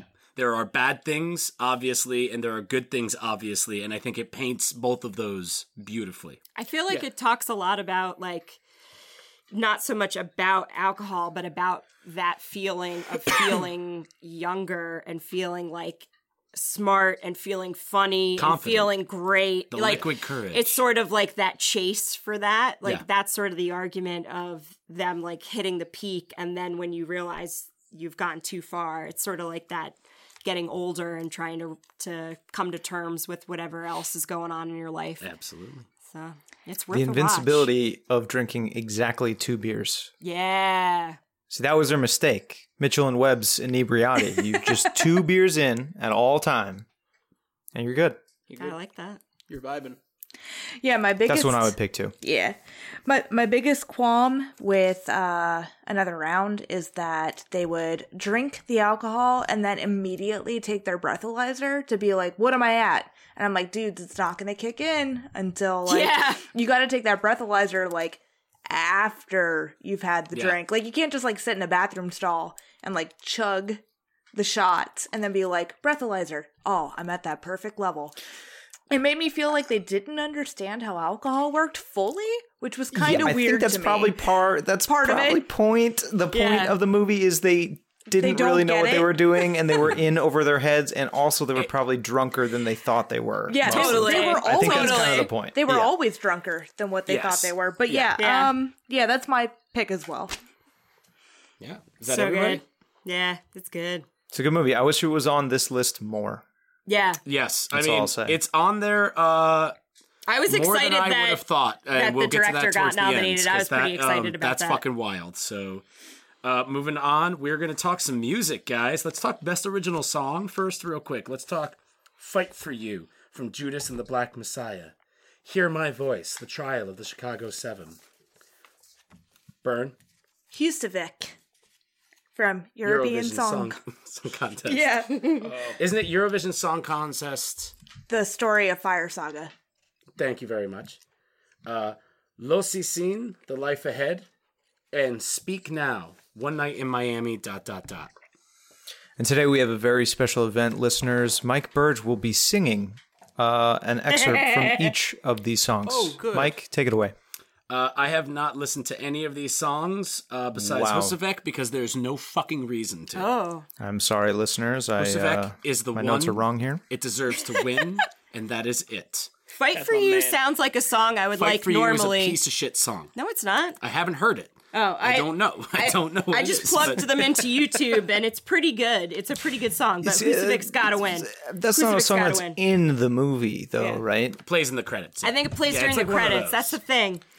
It's uh, Oh, it's it's shit, uh. Wiki Wild, Wiki Wild Wild West. You know, like no, it's not in. It's it not is in the it's a movie. good. It's a good song. Easy there, white Sorry. boy. Uh, Yeah. Shots think fired. it's between. I think that it has to be uh, Husavic. yes. When I watched the Sweet Eurovision, it was it had been recommended to me before the pandemic by uh, the young Bernadette, yeah. and she was like, "Honestly, dude, this movie kind of kicks ass." I was like, "You fool! There's no way it kicks ass. You were you were a foolish fool. No, no, no, no, no."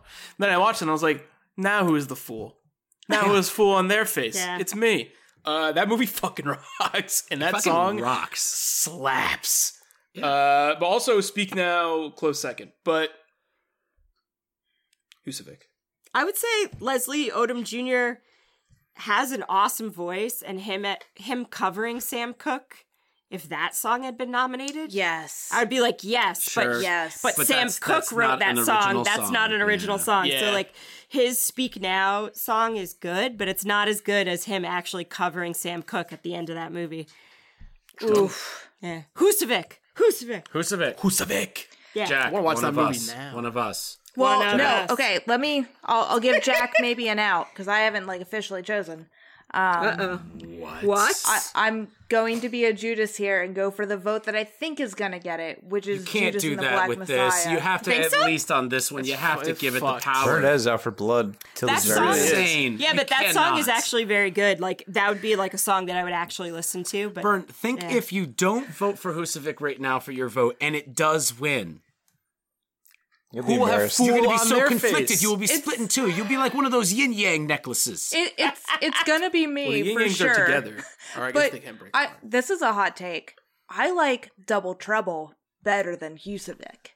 The really, yes. That's other allowed. That's allowed. if But we're, we're if we're shipping trying the to whole talk about movie. what's the best song in the Yeah. movie, Yeah. sure, but this Dan is the option man. the Academy has given us. yeah, Double Yeah. Trouble is so good. It's an all-time banger. Of it's course. so good. but um, Bern, you don't want fool. You don't want fool in your face. I will I will go on a podcast and say, listeners, I have fool on my face if I lose this, but I think they're going to give it to fight for you. okay, Right, all right, man. okay. Jack, this makes it easier on you if you want to go off of Husavik, but it's up to you.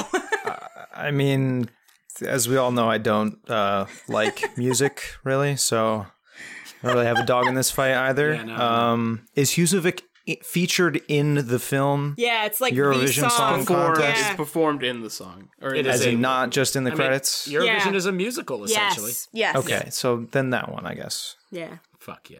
I will do a, a an agreed upon walk of shame if Husavik loses. But I don't know what that walk of shame entails. I mean, now you kind of just like you can't lose because Game you're of Thrones like, style. You know, if Fight for You Yeah. wins, you get the point. Shame. If Yusufic wins, you get to sleep at night. Mm-hmm. True. I will be happy gets if I'm be We all proven will wrong. finally get to sleep at night. We're gonna hire Will Ferrell to shame you in person. That would be delightful. I would if we love paid that. for a It's really that cameo, of a- if we paid the money for a of a cameo to make fun of. Oh Bern 'cause yeah, that'd be great. I'm guessing Will would cost a lot of money. Yeah. I'm into it. Worth Let's every chip it in. penny. We're- Let's like open up a lemonade stand or something. I don't think he's on Cameo, but we can try to I get don't him think on so either. Cameo. yeah, we'll just track him down. Yeah. Uh, moving right along. Um, the uh, last category before our break, uh, we have best original score, uh, and that is "Da Five Bloods" by Terence Blanchard, Mank, Trent Reznor, Atticus Ross, or Trar, Minari, Emile Mosseri, News of the World, James Newton Howard, and Soul, Trent Reznor, Atticus Ross, Trar, and Jon Batiste. What you guys got? You know, you know what's the one that like when I look at this list, I actually can hear in my mind the most is the Five Bloods. Oh yeah. that one, score. that one overture. Uh, it, I, that's the What's one I like, like? hear What's when I like? like. It's like And that's that's why that's the one that should win. Mm. yeah, I'm going for the Five Bloods. It's like uh, I don't know. It's like "Dah," I can't do it. Come on, do it. Yeah, it's yeah, in my head. I can't You got like, it. Do it.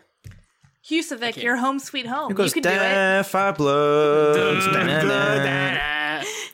Uh, I'm doing the Five Bloods on that one. Fuck yeah. Uh, I think S- Soul's a close second for me as well because I do think the score in Soul uh, fucking bumps. Fucking rocks. But does Trent Reznor really need another award? Jon Batiste does. Sure. I I feel like I liked the Trent Reznor stuff better than the Jon Batiste stuff in Soul because it like tricked me into thinking that it was Radiohead for a second when he was like falling through like all of the layers of weird shit. But I'm gonna go with Minari. Dang. That was good too. Love the it. Mank Yeah. one's good. The Mank one's Minari's really great. good, too. Minari's score is really beautiful. I'm going for it.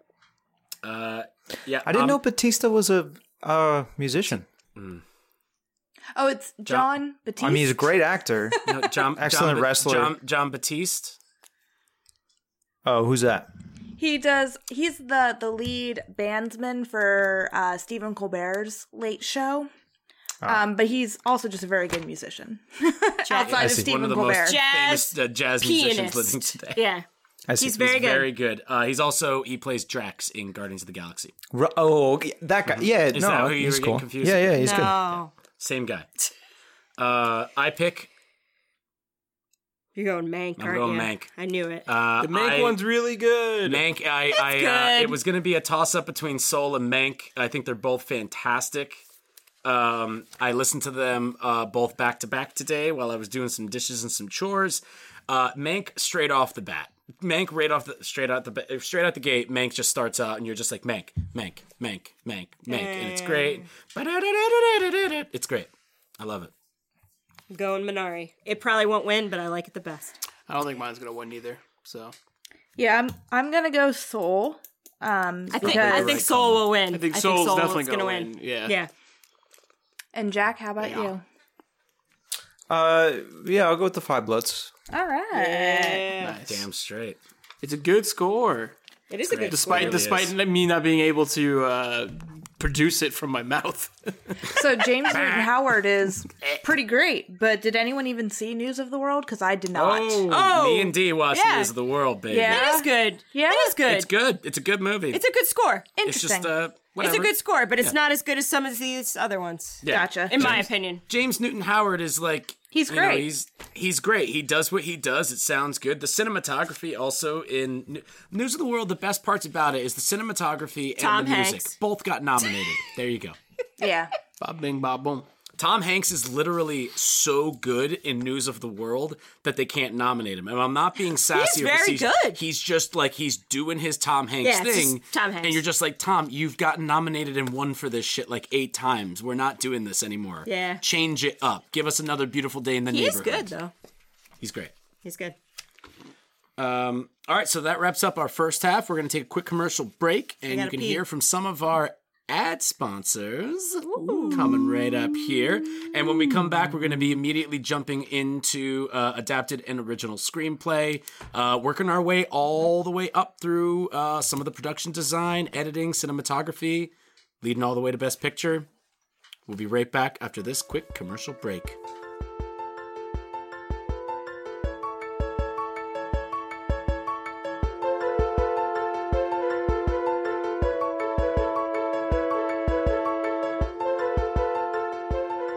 Hey guys, Mike Burge popping in here real quick to tell you about a really cool business that you should definitely be supporting, whether you live in the immediate Hudson Valley area or not. It's called Dark Side Records. It's an absolutely fantastic place that you need to check out immediately. They sell everything. Anything that's cool, they got it. They're not just records, they got CDs, they got cassette tapes, they got all of the music stuff that you want to do, but they also got really cool t shirts, they got great CBD supplement options, and they got that dank glassware. You know what I'm talking about. It's for tobacco use, but you know, we don't have to lie about that anymore.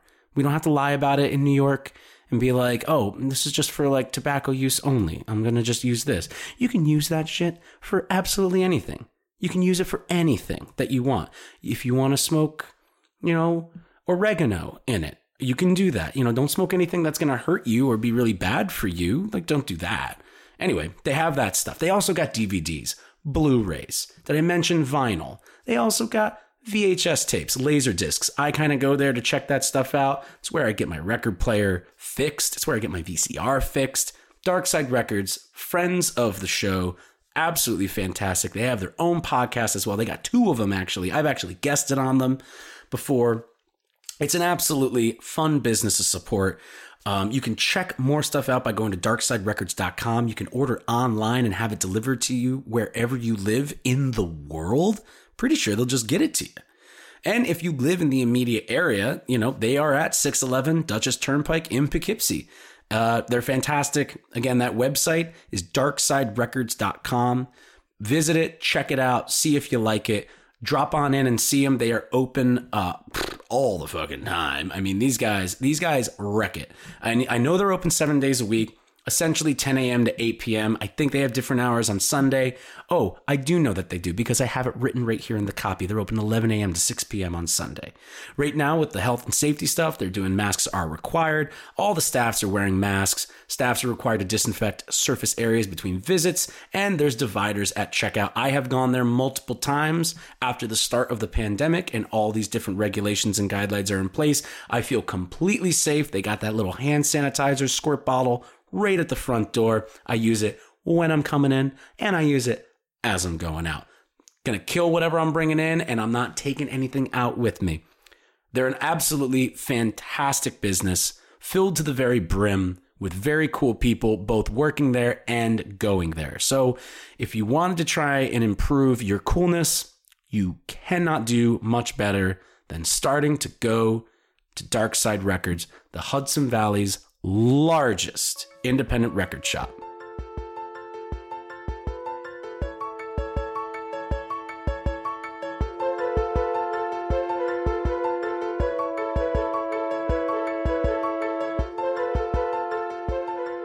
And welcome back. Jumping right back into it because now we've got some real fun stuff to talk about. We're talking about the Academy Award nominations for the 93rd year In case you didn't know. Best Adapted Screenplay. Adapted? We're going Adapted. adapted? We're doing adapted first. Um, Adopted. And and the Adopted. nominees are Borat subsequent movie film. Subsequent. You're one of those kinds of guys, huh? subsequent, No, that's- Subsequent. we have. Um, let's move on. Uh, the Faja. The Faja. No Mi- no Midland. Mm-hmm. Uh, one night in Miami. Dot dot dot. Careful on this next one. The White Tiger. Perfect. Appropriate. Yeah, no, I like that. I am very these two. I I feel like costume design and production design and like the makeup and stuff that we're going to get to soon. I'm really interested to hear you guys' takes on. But you don't want, you're not interested in this one. in this one, I'm, I have zero This one we interest. could in not give it no, I'm less of a actually, shit I'm really, Don't give a I'm. I, I'm, I'm kind of uh, excited to see how much we uh, sync up and differ on these guys. What, what? I have a. I have a who question. wants to? Yes, So adapted, screenplay, is it for is Borat. based on. Can you oh, explain okay. it? So can you explain why Uh, how it's a Borat would sequel. qualify? So If it's a, it if it's if it's a sequel, it's based on pre-existing content. Yes. No, Okay. Robert, they they took all the jokes. They were written on twitter.com and they I thought- adapted thought- those for the film well, because I've read the Borat book, for the big Oh. screen. and there's some differences I don't agree with. Yes. Okay. All right. That that clarifies that. Thank you.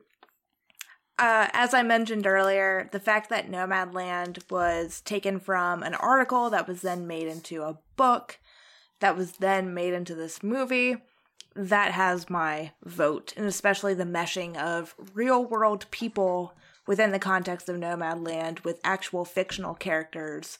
That's why Nomadland gets my vote. Cool. That movie was originally they they intended it to be a documentary, right? And they pivoted Essentially, yes. somewhere through. Makes sense. You know, Borat's subsequent movie film is on this list, but there's only one true f- real life movie that came out last year. Technically, should have come out last year, but actually came out this year. I'm looking at you, the father. If if the father counts and this movie counts, um, it's called Bad Trip. I don't know if you guys have seen this movie, No, but I it haven't is. seen it yet. it is the best. We're doing this shit in front of live people, and these live people are now actors in our movie, whether they know it or not. That's cool. And it f- is the closest I've ever come to dying from laughter. so That's a that's a I think you guys should go Yeah, on need to go watch Netflix and watch Bad like Trip. See that. Um, but that said, I, the only one I've seen on this list is Borat. Um, I think Borat was really good um, and and quite funny. Um, but I also feel like Bor- it's gonna have aged so so so quickly uh, because Borat was made for that very very specific moment in time that I think the majority of us want to leave as far behind as possible. So I'm curious how that holds up. Um, but yeah, that's my piece on that. That's your pick, Borat. I, I guess, like I said, it's the only one I've It's seen. the only one you've seen. Yeah. Yeah. Uh, Uh, pick- I am. Oh, no, no, Oh no, no, you. no, no, no, no, you, please. No, you. No, No, no, no, no, no, please, you. sir. No, thank you. Uh, just wanted to restate real quick that uh, Burrow fucks extremely hard. Um, for best adapted screenplay, I picked The Father. Me too. Hey, there you go. And you didn't let me see your cheat sheet, so exactly. I didn't copy. It also one. does sound good from from what you said. Uh, very it's, good. It's one of those things where it's like you based know, on a uh, play, though, yeah, right? Play to. It's Can't wait for it to come out. things, Like you watch something like uh, like Ma This Rainey's. Black Bottom or One Night in Miami, which are based on plays. You can see all of these different kind of um, artificialities that are coming into moving something from just a single stage live performance, speaking very loudly type of thing to much more quieter, intimate takes on these events. And the father is just uh, an extremely good version of taking something that is supposed to be presented right in front of you in real time uh, and utilizing all of the things that movie magic has to offer music, editing, blocking, framing. Yeah, Um, definitely. uh, you can see. I, haven't seen the father on stage. I'm actually very interested now to at least even watch a presentation of it because I want to see exactly where those are, um, where the things are in it that make the father such a special kind of cinematography and editing kind of marvel. Um, and I think a lot of that is based on transferring the screenplay from right in front of you live action to we've got all the time in the world to prepare this and then cut it together exactly how we want so that it's razor sharp. Uh, absolutely love it. Nomadland is a very tight second um, for a lot of the things that Bern was talking about. I think it's very impressive. You know the the, the history of how this thing came to be um, is extremely impressive, and the fact that the end result is one of the most beautiful things I've ever seen. The screenplay is very much in there. Yeah, for me, it was between uh, Nomadland and One Night in Miami, and uh, I'm going with Nomadland because because of the uh, exactly what Bern mentioned before is is the the way it was adapted to screen. Um, I think is a feat, and the thing with like One Night in Miami is like I love the writing in One Night in Miami. I love the dialogue. I love the story. I love that, but I think the real craft in turning it into a movie doesn't come from the adaptation of the screenplay it comes from the adaptation of the stage. So the set design the uh all those th- those elements i think are really what like the cinematography especially. I think the cinematography in one night miami like fucking rules. Uh any anything you can do with a single setting to make it you know you could see it in your mind the floor layout i think is is always a feat. But uh no man land in this category i think takes it just because of the way uh it was adapted. And that's the same thing with the father is it's uh it's it's pr- it's primarily a single setting. Um there are some cheats in there but those cheats also um derive very um uncomfortable uh situations um where That's you're true. not exactly sure. It, it it's just i think all of the things that are special about the father come from the screenplay first. And I think that everything else on top of it, the actors that they've picked, how they've decided to block and shoot it, how they've decided to make everything look, all comes from the screenplay. And all those things are great on their own. But I think they all owe uh, their what makes them so special and uh, cutting uh, coming directly from the screenplay. I mean, Dee, did you want to talk about you picked the father too? No, I, I, you got it. I'll talk more during original. But yeah, I picked the father too. It's good. Right on. Moving to original screenplay. And the nominees are Judas and the Black Messiah, Minari, Promising Young Woman, Sound of Metal, and The Trial of the Chicago Seven. I, I'll totally just like speak first on this. Do it. Um, when it comes to what I think this film deserves, I I definitely don't think it's gonna get awarded in a lot of other categories.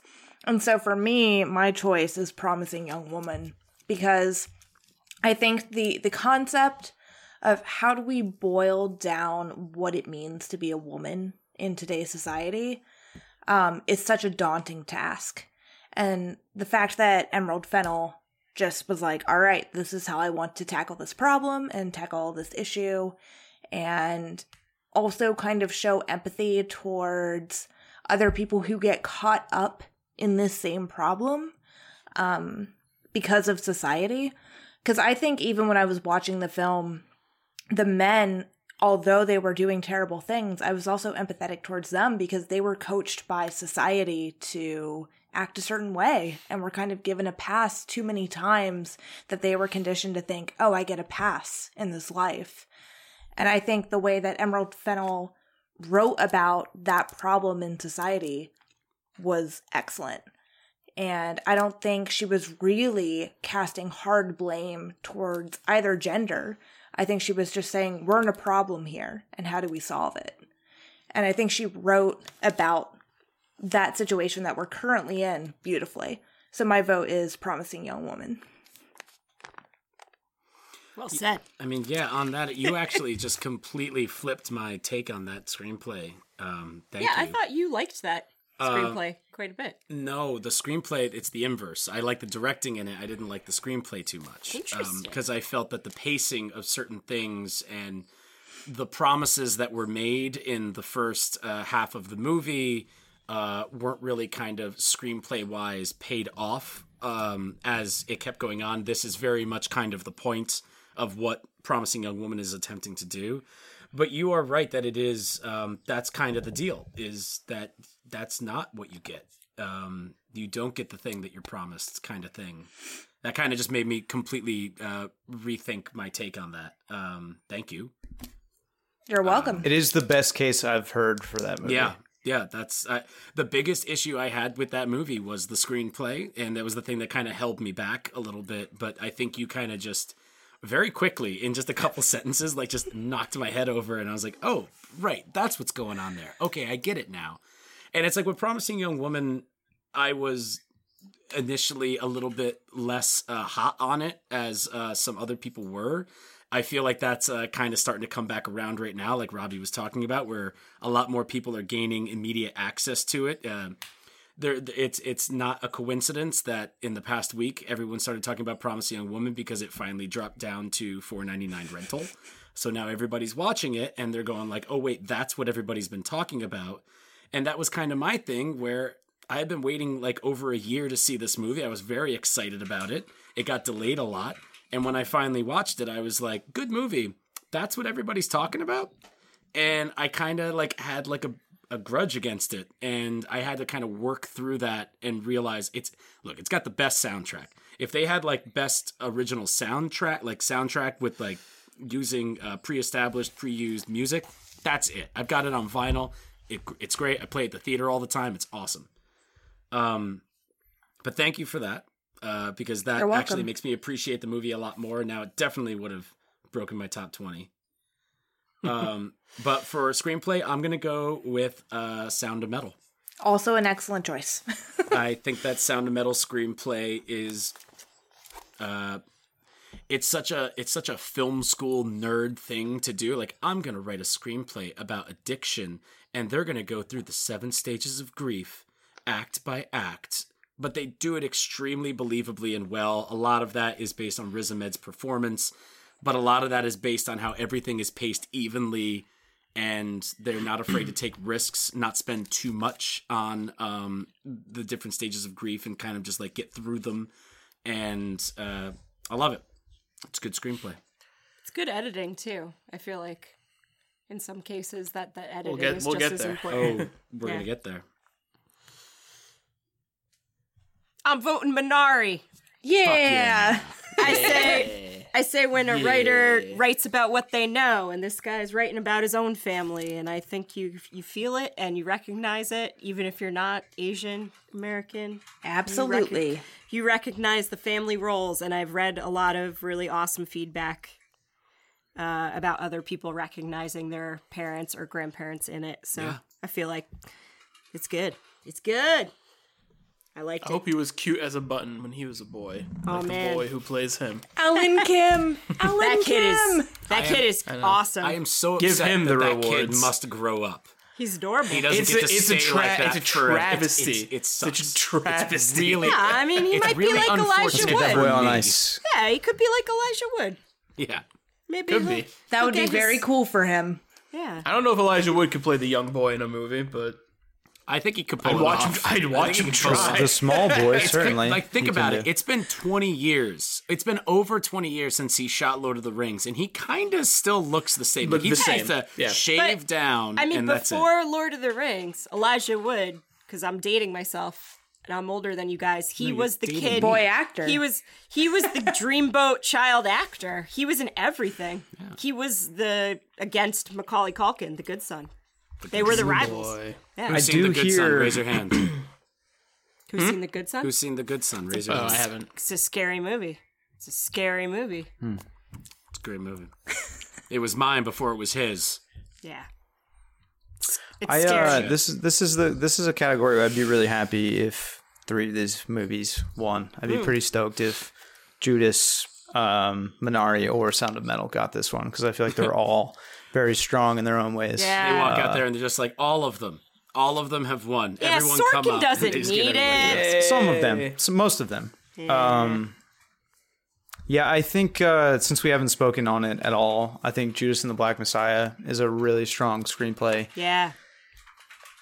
to have a Hollywood Warner Brothers film that talks about socialism in a way that's not like the Russians are invading. Uh, so gather up your your firearms team teens is uh, Yeah. pretty pretty refreshing to see something like that. I think something like that is the kind of story that is very at risk to be whitewashed in a way that Hollywood so often does with this kind of thing. Um, and I don't think it pulls any of those punches whatsoever. Hoover is a comic book villain, Yeah. which is how he probably should be portrayed in any sort of honest portrayal. Um, I mean, because they, you know, they don't make they don't make Martin Sheen look like J. Edgar Hoover. Like the makeup isn't there to make him look like this person that existed. It's there to make him look like an absolute maniac. Monster. Like Yeah. he looks like Right, Doctor right, Doom which, I under the mask. the, and and the kind of shit that they were doing at the time to the Black Panther specifically is is some fucking maniac, gross, evil shit. Um, Absolutely. and I think this movie is able to communicate that to the larger not only do that honestly but also do it i think in a way that like a larger audience could see and be like oh wait yeah. oh i went to school and they told me that the black panthers were a violent terrorist organization Right. uh, and in a way that i think a lot of things have happened in the last couple of years that maybe have made people turn around and say like oh maybe that narrative that i've been sold this whole time is not not that that accurate. I think this is a movie that uh, knocks that out of the park. So that's the one I would pick. But I would also be really psyched. I think Minari is like such a sweet, beautiful, heartwarming movie. Unlike all Oh, the rest yeah. of these ones that we've been talking about that are so fucking sad. Yeah, I mean true. Minari is also sad, but it's also like so Grandma. sweet and tender. Yeah. Um, that I'd be really excited to see it win. Agreed. Uh, and Sound of Metal, all the stuff we said about that stuff, that movie is also true. Very good movie. Yeah. Bay. Robert. Uh, I'm gonna. My vote's for Sound of Metal. Cool. Um, Sound of I, there. There's a play I really like. Um, I've never seen it, but I read it in one of my playwriting classes. It's called Tribes, and it is about a uh, son who is deaf from a family who can hear, and he is falling in love with a woman who is becoming deaf, and it's just kind of about like his family is very like resistant to learning sign and the way that the play communicates on the page sign language and being deaf um is has so much like uh texture to it. So I can only imagine that Sound of Metal has those elements there too. To write deaf on the page is a really difficult task, and when done well, it can really sing. And uh, I also just think you know, and then other than that, the the story of sentimental. uh, f- fucking rules. Uh, I like Bern's piece on Promising Young Woman as well. I think she's spot on. I do think uh, the writing in that movie is uh, like tight as fuck. like I think I think that there's, I think that movie like from a from a, like a narrative design level is like really really strong. Um, and plays on conventions that we like know and understand. Like this kind of like spiraling revenge tale is very interesting. Uh, and yeah, I'd be happy with Minari and Judas as well. I haven't seen Charles Chicago Seven. I won't count it out, but I haven't seen it. Um, It's yeah, very I'd be good, happy with a lot of these movies. Yeah, I believe it. but it also tends to drag in like the first act, and Yeah. that kind of shows. And if you're a well-known writer, maybe you don't have that problem. He Yeah. needs drugs. If you get the, the first act is what should be the most the most fun, right? Like the first act should be like what gets you. Mm-hmm. Your second act drags, you know. What are you gonna do? Everyone's can- does. what can you- what can you do? no. There's never been a good second act. Sometimes. China, China, Chinatown disagrees. I was gonna say Terminator 2, pretty cool second act. Agreed. Terminator Two is just one long fuck. But there's a second act in there. I mean, that's a five act. One long But, uh, we Well, talked the, about that. the fact that Aaron Sorkin has come off of things like uh, Social Network, and it's like Yeah. you should have this figured out by now. Why are you having True. issues? I'll say too, one of my big issues with Trial of Chicago Seven was personal, where I I was in the midst of rewatching The West Wing. I was kind of sorkined out uh, by that point, and where I'm just kind of like, all right, all right, big AS, do your shit, and I'm just like, yep, this is this is the shit that you do. I get it. I mean, if you Sorkin it too much, you get tender and tired, and you just can't Sorkin it anymore. so. Can hurt your, your little bod. I'm just like, but I thought you told me politics don't exist, man. Like, what is this now? Oh, they used to exist back then. I got you. Okay. Uh, moving right along. That's everybody, right? Um, Yes. We're moving on to uh, everybody's favorite category, best costume design. Uh, and the nominees are Emma, Alexandra Byrne, Ma Rainey's Black Bottom, and Roth, Mank, Trish Summerville, Mulan. Hold for applause. Benedict Blair. Hey, costumes and are good. Uh, Pinocchio, Massimo Cantini Parini. Excuse me, there was a there's a Pinocchio Pinocchio, movie? last year. You guys And it are on has, a movie uh, podcast, and you guys don't know about Listen, I Roberto watched like a lot of Yeah. movies last No, year. but it's- I watched like fifty something movies last year. Jack, just none of these. It's I it's guess. Italian Pinocchio. It's Roberto Benigni Pinocchio. Oh, and Oh, Pinocchio. it- the fun Pino- thing about this is It's just Pinocchio.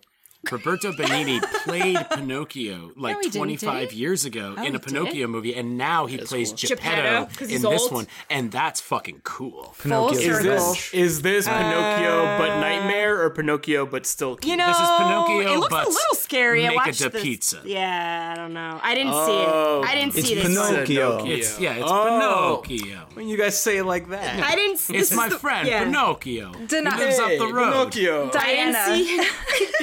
your your He can't reference tell a lie. to Pinocchio. I can tell you're fucking lying, man. your reference to Pinocchio. Because I know Jack watched The Sopranos, and I'm currently watching The Sopranos, and how they drop Oh, off it's so all good. of the vowels at the end That's- of things. That's what Pinocchio. Mike does. Yeah, that's this is Mm-hmm. living with Mike Burge, who's not Italian. He No, sa- I am not. he says he likes to drop it off at the end of everything to to mimic. I'm trying to fit in. That's Yeah. what it Mozzarella. mozzarella. Yeah, That that is what I was doing for the most of 2020 instead of watching any of these fucking movies. Was watching The Sopranos. Yeah, so. Sopranos is the next Sopranos one I got to jump into. I've never finished it. I only So watched the first half. I haven't. I haven't jumped back. Ending's in. I pretty gotta- good. I got to get in there. um, I go Emma. I'm voting Emma. I go Emma as well. That shit is uh, a landslide costume design for me. That's I- a, a, a an immaculate looking movie. It's like comical and so colorful and ridiculous. It's good. I'm going Ma Rainey's Black Bottom because those costumes slap. Those are good Yes. too. I'm also going Ma Rainey's Black Bottom. I haven't seen Emma. I've seen the trailer. I do like the pastel dresses. Dude, you would fucking love that uh, version of it's Emma. good. You would fucking love Vern, it. I have you also seen want. Emma? I, I want to shout out to Mank as well because I think Mank has good costumes. I Mank has great costume design. I have not seen Emma yet, and It's- I just it's saw got the... the- Emma with Toni Collette for the first time for the Toni Collette oh, podcast, and I almost did them back to back. But You I know- was already Oh, backed up with other things, and I, I would didn't love to see expect the new to one. like the new one as much as I did, but I think you'll like it. It's got well, it's got Mia Goth yeah, from from High Life, Jackie Jack. Yeah, and, yeah. Uh, Golf. Goof. I loved High Life. It, was great. And it's got the actor who plays uh, Prince Charles on The Crown, and it's, it's oh really yes, good. Josh O'Connor. Yeah, he plays like the the vicar character. Oh like, no! That, Yeah, Yeah, he plays like the. it's um, good uh, though. the he Alan does a Cumming great character. job. Oh no! It's Yeah, great. It's good. Yeah, that sounds good. I mean, really, for me, my Emma is clueless, but Totally. I will totally get down with other Emma adaptations. I, it's it's uh Watching Gwyneth Paltrow Emma always just makes me want to watch Clueless. No This- lie. Yes. This one, this one's uh, a close. The Anya Taylor Joy Emma is a very, it's very close for Clueless for me because I think it gets the, it takes the original story of the Gwyneth Paltrow Emma, which is kind of based on the text, and it Right. it injects a lot of the attitude that Clueless has while maintaining the timeline. Yeah, it makes Fun. them definitely seem more age appropriate. Yeah. Like they seem younger. Like they, they probably seem like were fucking written. kids. That Plus, are Bill being Nighy like, is the dad, and that's Yeah. always cool. Very cool. and the costumes slap. A lot of yellows, a lot of blues. I mean, you go with the period piece, it's almost a shoe in. You know, like that era period piece. Yeah. Like, Yeah, there's just there's good, just but- so much um there's just so much contrast and I Kind of wish Palm Springs got- vivid colors got in it that you're not though. used to seeing in a period. yes. I wish we would nominate a modern day movie for costumes once in a while. I think that would be pretty fun. Yeah, the last Well, time they they did it was Pinocchio. like the last time they did it was like Devil Wears Prada. Oh, fair for the Sure. Prada. for the shoes. Also, all the uh, shoes. Did anyone else see Mulan? Raise your hand if you see Mulan. No, Raise your hand. Sorry, I didn't want to pay for it. Anybody want to? Okay. Thirty bucks. Are you fucking me? I waited till it Am was getting- free and then am I I getting watched fucked it, right and now? uh, I was Mike I waited was, until it was free. and I was fine after I watched it. It's fine. You you felt you you were fine. I, I literally the credits started you see a started to doctor? roll and I was like staring at the screen and I was like I'm fine. I'm fine. I'm Did you fine. watch that in installments? You didn't watch it all the way through, did you? I think I had to take a break. Yeah, I thought you took a break. Yeah. it's a pretty boring movie. Yeah. That's a long movie. I, I believe it. So Jack, what are the you costumes thinking? were good. Just put me down for Pinocchio. I'm I'm assuming the costumes are. For for Emma? Oh, for Pinocchio. Pinocchio. Uh, for that would Pinocchio. be. Uh, Oh, for yeah. Pinocchio. Pinocchio. Pino- Pinocchio. Pinocchio. Pinocchio. Pinocchio Pinocchio. Yeah. Pinocchio. No. With the mozzarella. With the I. I mean, maybe the Academy will will. um No. I thought No, you just- would go Mank. Mank is very I- cool as well. I, I love Mank. Classic um, Hollywood. Uh, but Emma looks fucking great. Emma does look good. It does. Emma's it's in just, It's, color. uh, it's insane. I think uh, Viola Davis's clothes in Ma Rainey's Black Bottom made her Ma Rainey. And I think it's Yeah. awesome to watch. It's like is is all the costumes for any Black Bottom like that good? It's like they're all pretty good, but her outfit is like Yeah. you know, good. icon- it's like iconic. You know, Yes. you can't like unsee it.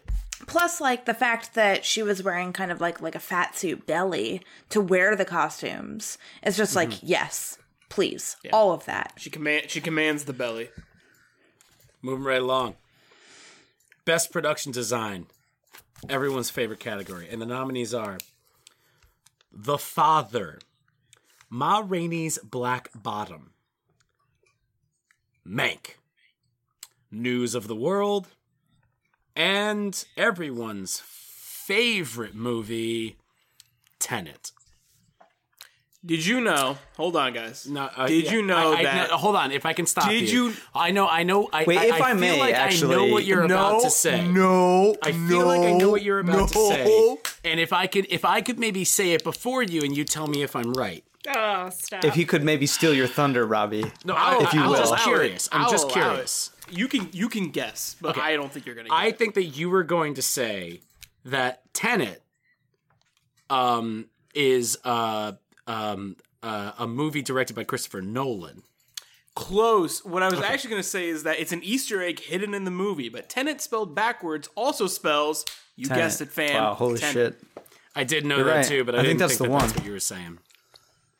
I mean, the set pieces were like the only good thing about Tenet, probably. So I mean, there's a reason why it's the only that place count? that it's popping that, up here. Is It's that in what another- production design place. means? It's also nominated for effects. Production, yes, pr- uh, production. Yeah. yeah, it's also in visual effects. Uh, production design is yes, uh, sets. I'm going with Mank. I mean, it was cool. Mank. It was cool in Tenet where they had all those dudes running backwards at the same time. That in was big cool. Sandy pit. Oh, I thought it oh. was cool when they were running back and forth in the art Yeah. museum Yeah. airplane Oh, that art museum. That Yeah. art museum looks That's- fucking But cool. I think I don't that's the best Do you guys scene. feel like that's production design? Because to me, that's visual effects, and I'm Oh. going to give it to them then. So Well, it can be production design because they have to make the set work in Yes. both directions. I I mean, the thing that you can Design it in earnestly a way say, that can shoot that way. You know? the thing you can earnestly say, earnestly say about Christopher Nolan is he does build the shit out of some cool sets. That's true. Yeah.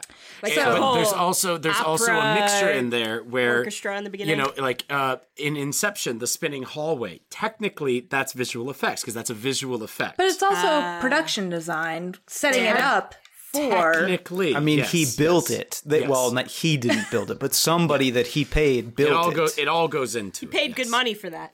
It's Yeah. one of the it's the new always it's the new uh uh sound editing sound like it- now they've combined Which we don't have to sound. worry we don't have to worry about that now. So We'll get now there, we're we'll like get there. production I'm design gonna visual go effects because now Mank. everything's CGI. I'm going with Mank. That's my story. I'm going with Mank to For as the- well. Mank looks fucking the- I'm also going. I'm for also the going. bedroom. for the uh for for the fake Hollywood sets Oh yeah, that are Mank. yeah. The fucking stage that that dude gives like his uh his presentation to. Or the entire set design The of party. That, like, that's the great. party. party. the, so the party cool, or the man. like the movie set in that in what's his Yeah. name from Game of Thrones evil Yes. dude in his Yes. backyard with Uh, like the dude from Alien Three. yeah okay Yeah. all right oh, you know you know So yeah, I'm gonna split. He knows. I'm gonna split my vote here. And while I was Is that allowed? very, very Can't vote for two. no, no, no, that's not what I mean.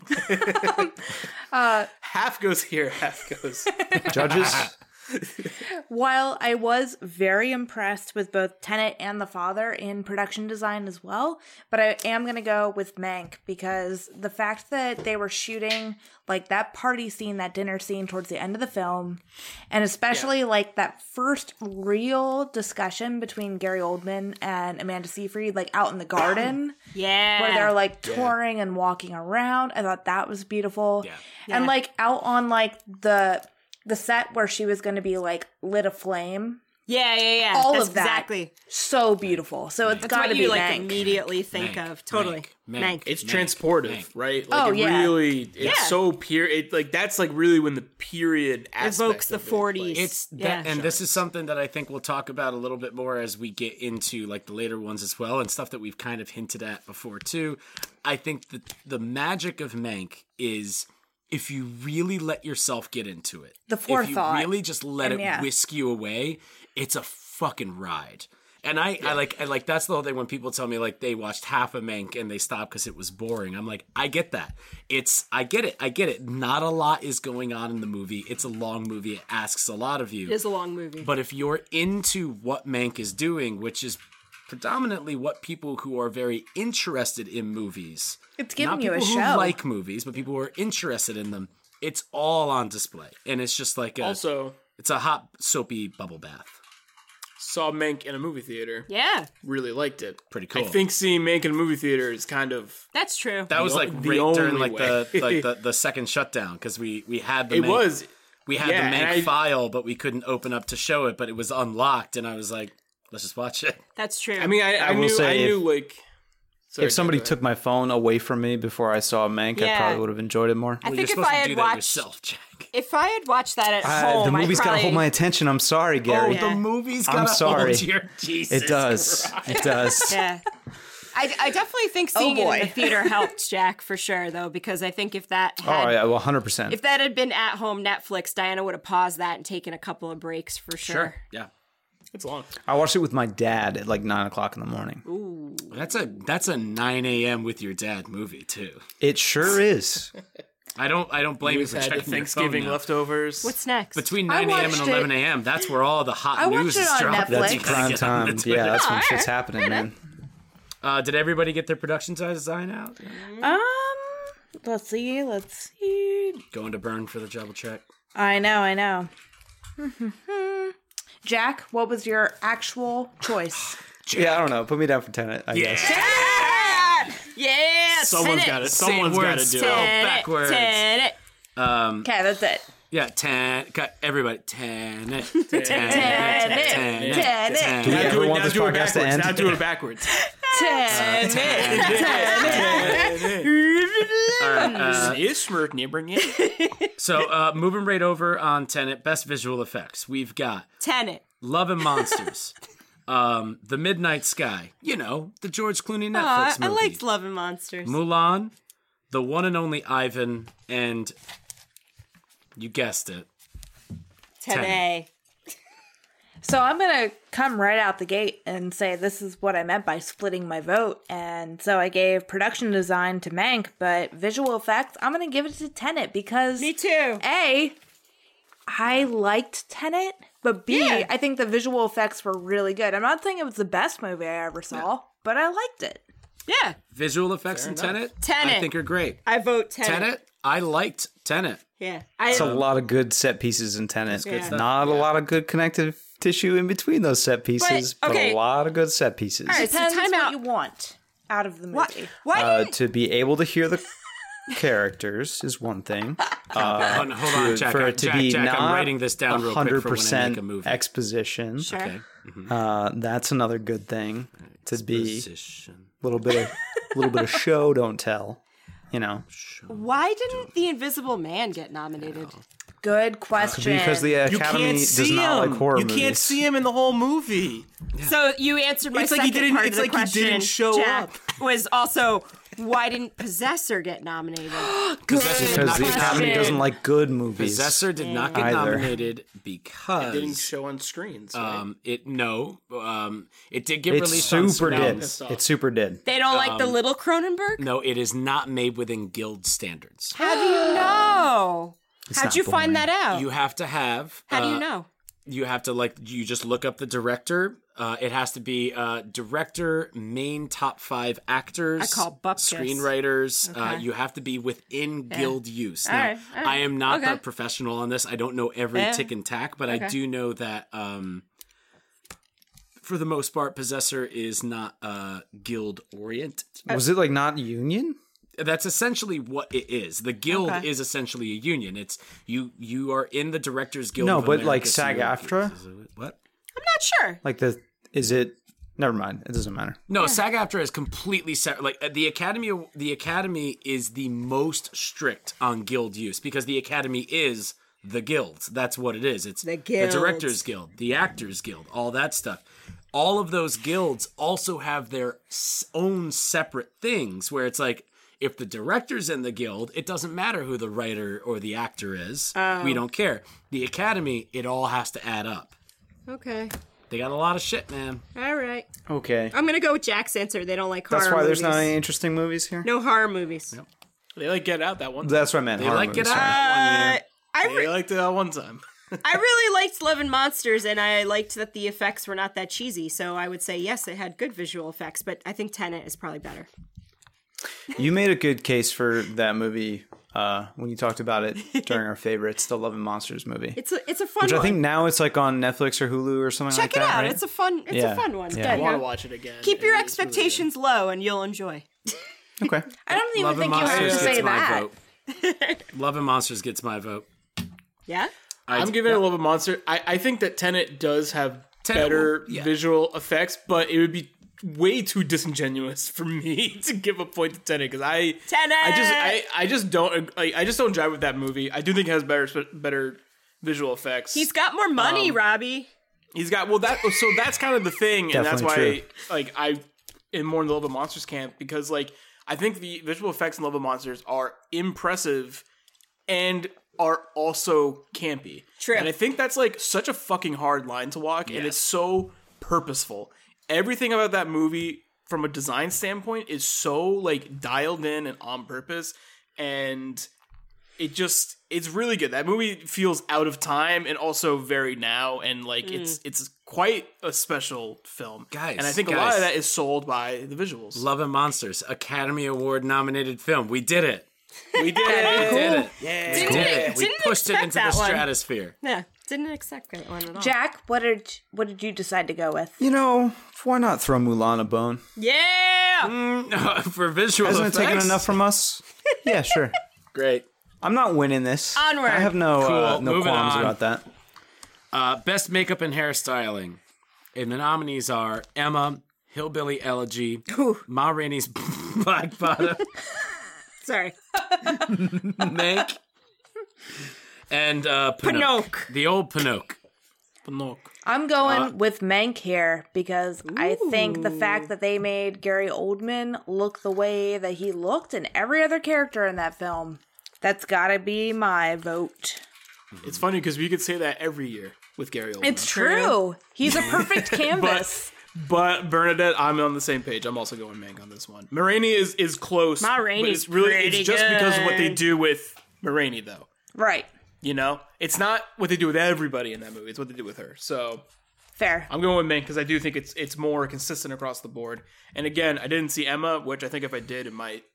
Change your gonna go- opinion. I mean, I'm gonna go Emma, I'm going Emma too. even though I'm tempted to go hillbilly, but I'm it's going kind of Emma. it, it, I feel like D, like I feel like it's, they kind of go hand in hand. they go hand in hand. It's like everything is kind of working off each other in it. Like the brightness and the poppiness goth. of the costumes is really kind of going off of what's the hair doing. Anya Taylor-Joy's. How's the face? Curls, Yeah. her ringlets. I will say though um, that Mank Pretty good. is extremely good. It, it, it burns me to not give my sweet Mank, Mank, Mank, Mank, Mank, Mank, Mank uh, a vote. Can we However, find I- Gary Oldman on Cameo and have him shame you if he goes a different way? fool Listen, on if, your if face. Will Ferrell's not on cameo, Is it then going to be a let's fool be honest, on my Gary. face now? fool on. I your will say face. that uh, the one thing that I like less than the conversation about uh, best supporting actors split in uh, Judas and the Black Messiah surrounding the Oscars this year is um, certain people who think that it is a um, critical opinion to say that Gary Oldman, a man who is in his late 50s, Oh, he's too old. is playing Mank, who was a man who was in his like mid thirties, Yeah. is not okay. And I feel like those people have never heard of. Um, Alcohol. hold on a second.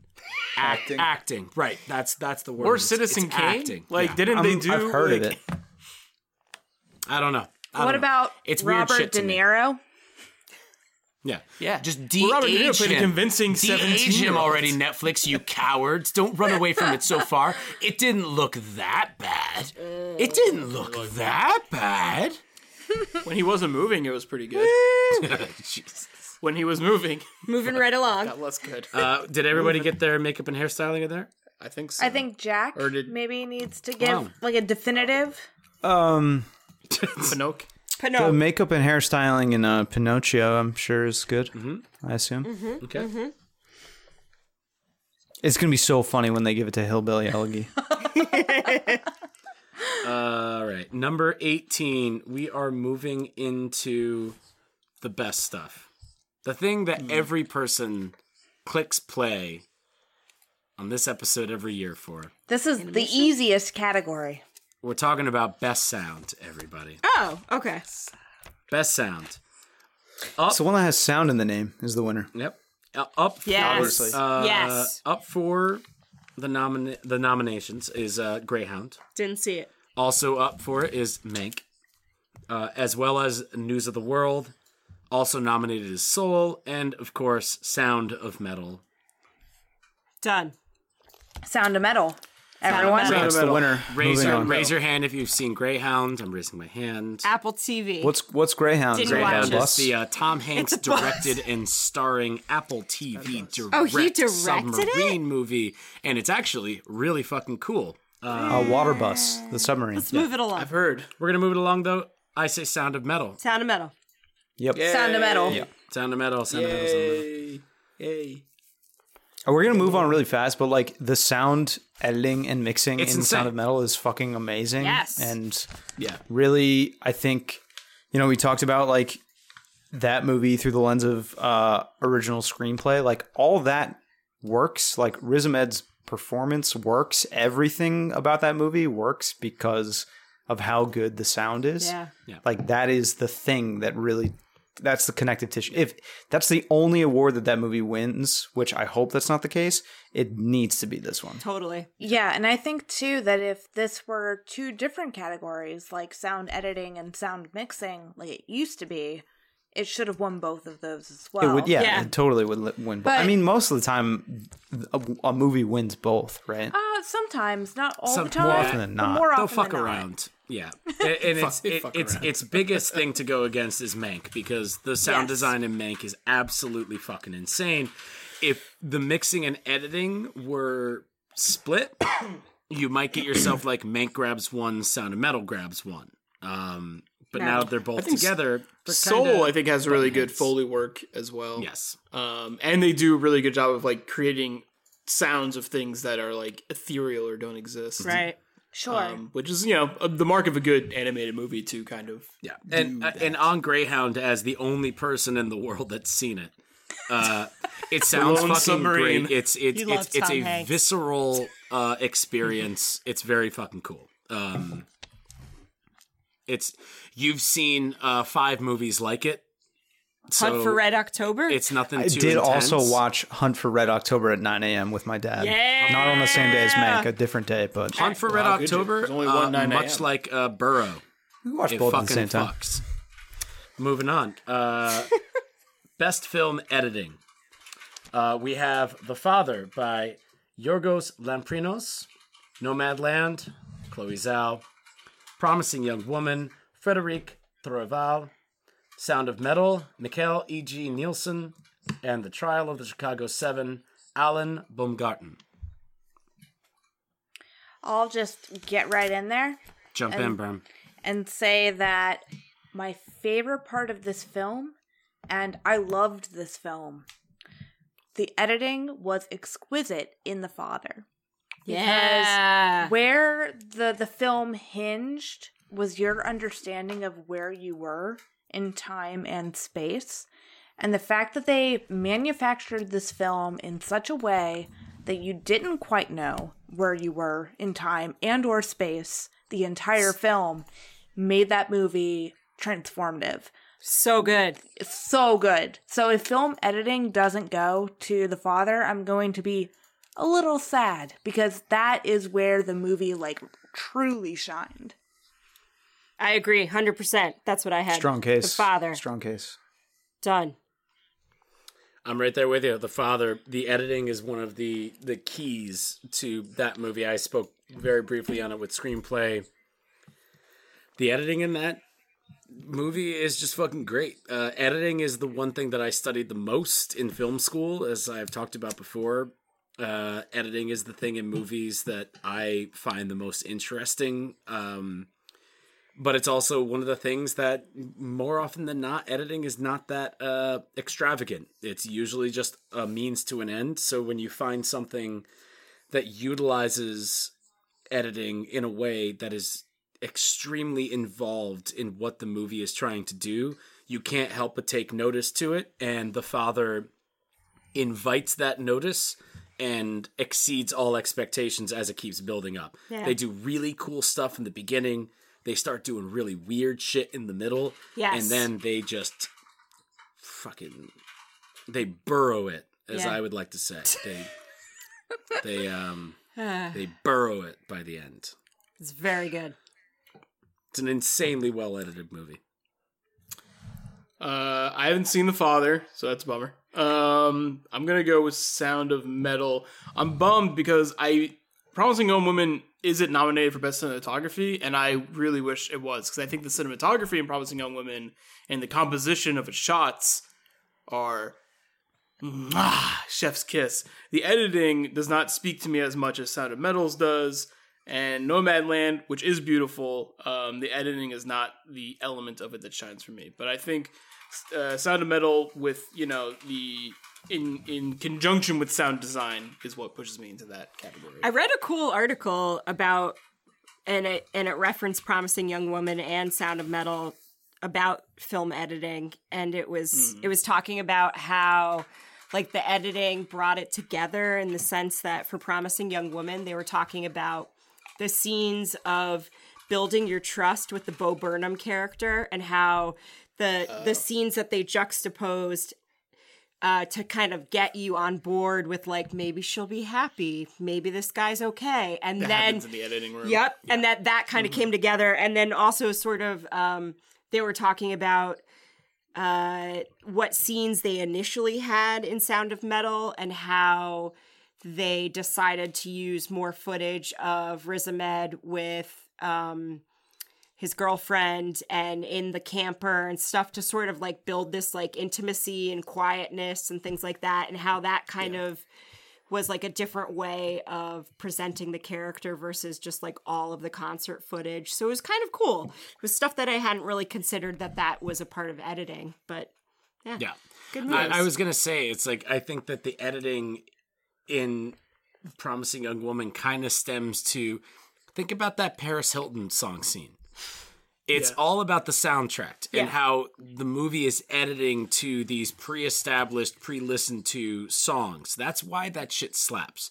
The fact that Promising Young Woman has a Paris Hilton song, I didn't know it was Paris Hilton. it's it's it's amazing. It's Is that the one in the pharmacy? Yeah, with Yeah. like the chips. Stars Are Blind? Yeah. It's her number two hit off of her album. Didn't her know. album is great. You should listen to it. It's very good. She paid top dollar for songwriters, so it's really fucking good pop music from the early aughts. It's fucking well, great. It inspired Emerald to write the film. Like Brittany and Paris, like inspired Yeah. the writing of said film. Yeah. Good stuff. is I that did not- everybody? I did not know that about those. or but- does Jack still need to pick? Jack still needs to pick. Gotcha. I think you guys made a strong case for the the father. I'll role play an Academy voter here. I haven't seen it, but I'll vote for it. I wish more Academy voters voted like you. It's like, oh, everybody seems to be too. doing that. I guess I'll do that. Actually, no. I guess that's what they do. That's probably more than you think. Yeah. Yeah. Right. Well, okay. Uh, moving on. Number twenty. The number doesn't matter. Yeah, what, are- what are you saying? need to do 20. number. Nobody But it is knows. the twentieth one That's like done. insider baseball. It's Yeah. the twentieth one we've done. Uh, best animated feature. We're getting into the big stuff now. Ooh. Uh, best animated feature. Robbie perking up. I see him. Uh, the nominees are Onward. Don't know if you guys remember that movie. It's great. It came out. it's really good. I like- it was Great. Pixar, so Watch it's it. nominated. I like Great. Onward better than Soul. Hot take. so do I. Yeah. Yes. Yes. Spicy. Agreed. Spicy. I like it. Actually, kind of inarguable, but to Keep each their going. own. Keep going. who Also would argue, nominated, right? Over the Moon, a Shaun the Sheep movie, Farmageddon, Soul, Hmm. and Wolfwalkers. I'm running with the wolves. you guys like that one, right? I do. Oh, Yeah. Oh, uh, you I like- oh, picked. do I like picked it? But- Wolfwalkers. That's the one that you guys Oh, like. I the most. picked. No. I picked Wolfwalkers so hard. I think Yeah. Soul's gonna win though, so that's my vote. I Uh, also think Soul is going to win, so that is also my guys vote. put in the but I bad- wish Pretty- it bad didn't juju out there. Pretty pretty safe bet But- to vote uh, to bet on the Pixar. Hot take for y'all. I watched the Shaun the Sheep movie. It was adorable. I believe that. It's It- called Farmageddon. It had a really good story. It's about how Shaun the Sheep is helping an, a child alien that landed on the farm. It's Burge is cracking up right now. For what Yeah. reason? I don't know. He had I got whiskeys. him. I got him. I slipped one in them. Real He good. said. I, I he said it's cute because it's called Farmageddon. I'm like, right? Yeah, that's an extremely good. cute I- name to call I have a soft spot for the Wallace and Gromit claymation movies, so it's it's, good stuff. It's good stuff. It it's a lot. I of, love a chicken run. Yeah, it's great. Also, I would love to see like Amy Adams or whoever like look into their webcam and say, and the winner is a Shaun the Sheep movie, Farmageddon. I'm on board with that. I'm on board with that. That's my vote too. Um, Well, also, Bern, Bern, and Diana, would you vote Wolf Walkers if you were using your heart, or would you still I, vote? Okay. you know what? I absolutely. really, I really liked Wolf Walkers, and I like that style of animation. Yes, agreed. Yeah. I mean, I just want the the world to know what the record is from the story screen fam. Okay. Sure. Oh yeah, like technically, even over Soul, as I said earlier, I enjoyed Onward much more so Yeah. than I enjoyed Soul. Soul felt to me like a short story that was extended into a feature length film. It felt Yeah. to me like a short story idea that wasn't fully fleshed out. But I think the Academy is probably pretty hot on the idea of Soul. But yeah, if I had to give my pick to a winner, if I was voting with my heart and not for blood, it would be Yes. Wolfwalkers, of course, because Wolfwalkers was a better film than Soul. Yeah. Actually, Over the Moon is pretty cute too, and it's on I haven't Netflix. seen I haven't seen Over the Moon. Yeah, yeah it's I don't pretty know much cute. about it. I would say the animation is, in my opinion, not as good as some of these other nominated films, but the story is really Yeah. good. Yeah. Yeah, I think for for me, uh, just you know, for the, for the listener and why I'm so like insane about Wolfwalkers is uh, the animation in it is just like fucking stunning. Um, it feels more like old school Disney than like Disney movies have in a long time, and I think it's because it's it's very much referencing like the Disney films of yore, that old school animation style. And I know that studio has been doing that style of animation for a while. I'm not familiar with their other films as much. Um, and the story in Wolfwalkers is is uh, familiar ground, but to me feels so fresh, and uh, also has a really banger like lead song in it. I wish it got nominated for original song because that Yes. song bumps. The- It it- bumps. I cried during it's it in the middle of the movie. Yes. It's very upsetting for me that I can't pick Onward here because Onward is um don't know if you've ever if you've heard um there's daddy issues in Onward Me uh, too, which I'm bud. very Me much too. into. Mike, these are these are side microphones. You got to talk into the side so if you want to get real close, Yeah. not the top. Uh, like this, like this. Like this. Um, but Wolfwalkers is for everything that Robbie just said. The animation style of it, the timelessness of both how it looks, its pacing, its story. There's a fairy tale ness to Yeah. it that you're just like, I can just fucking show this to like kids, and they're gonna fucking grow up and be awesome adults. Yeah, Yeah. Okay. Onward, I do think like shout out to Onward because like uh that's movie. Uh, a Mike, great we fucking watched it together right before the pandemic It really the like last- got going. yeah.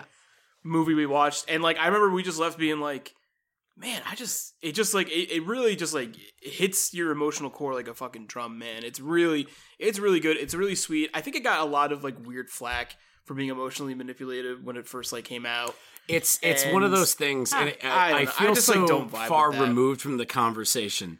But again, uh, I feel like people don't understand what emotional manipulation is. Movies cannot emotionally manipulate you.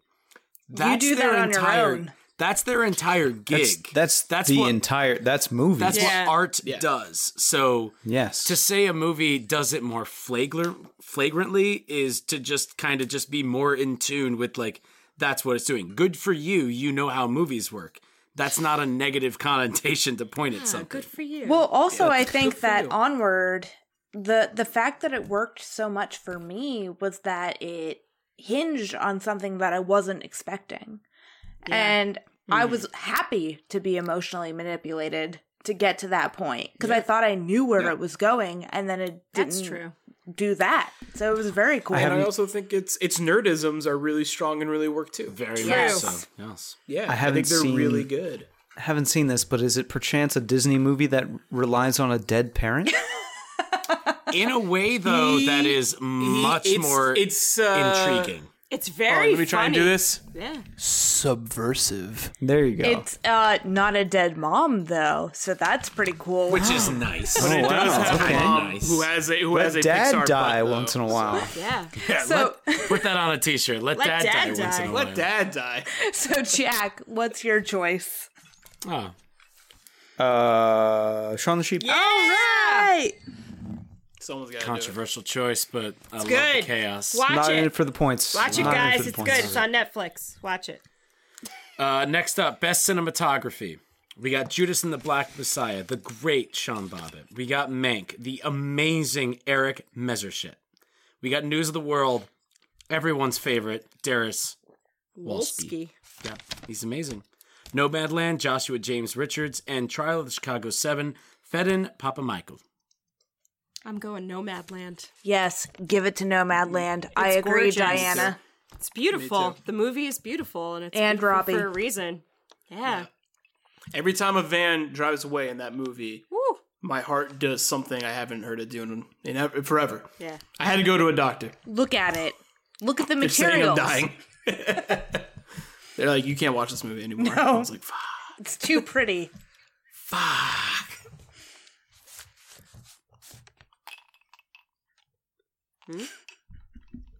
Uh, I'm going to vote for Judas because I haven't seen Nomadland. But the one thing that I have not seen people argue about over Nomadland is that it looks really good. So I believe you guys.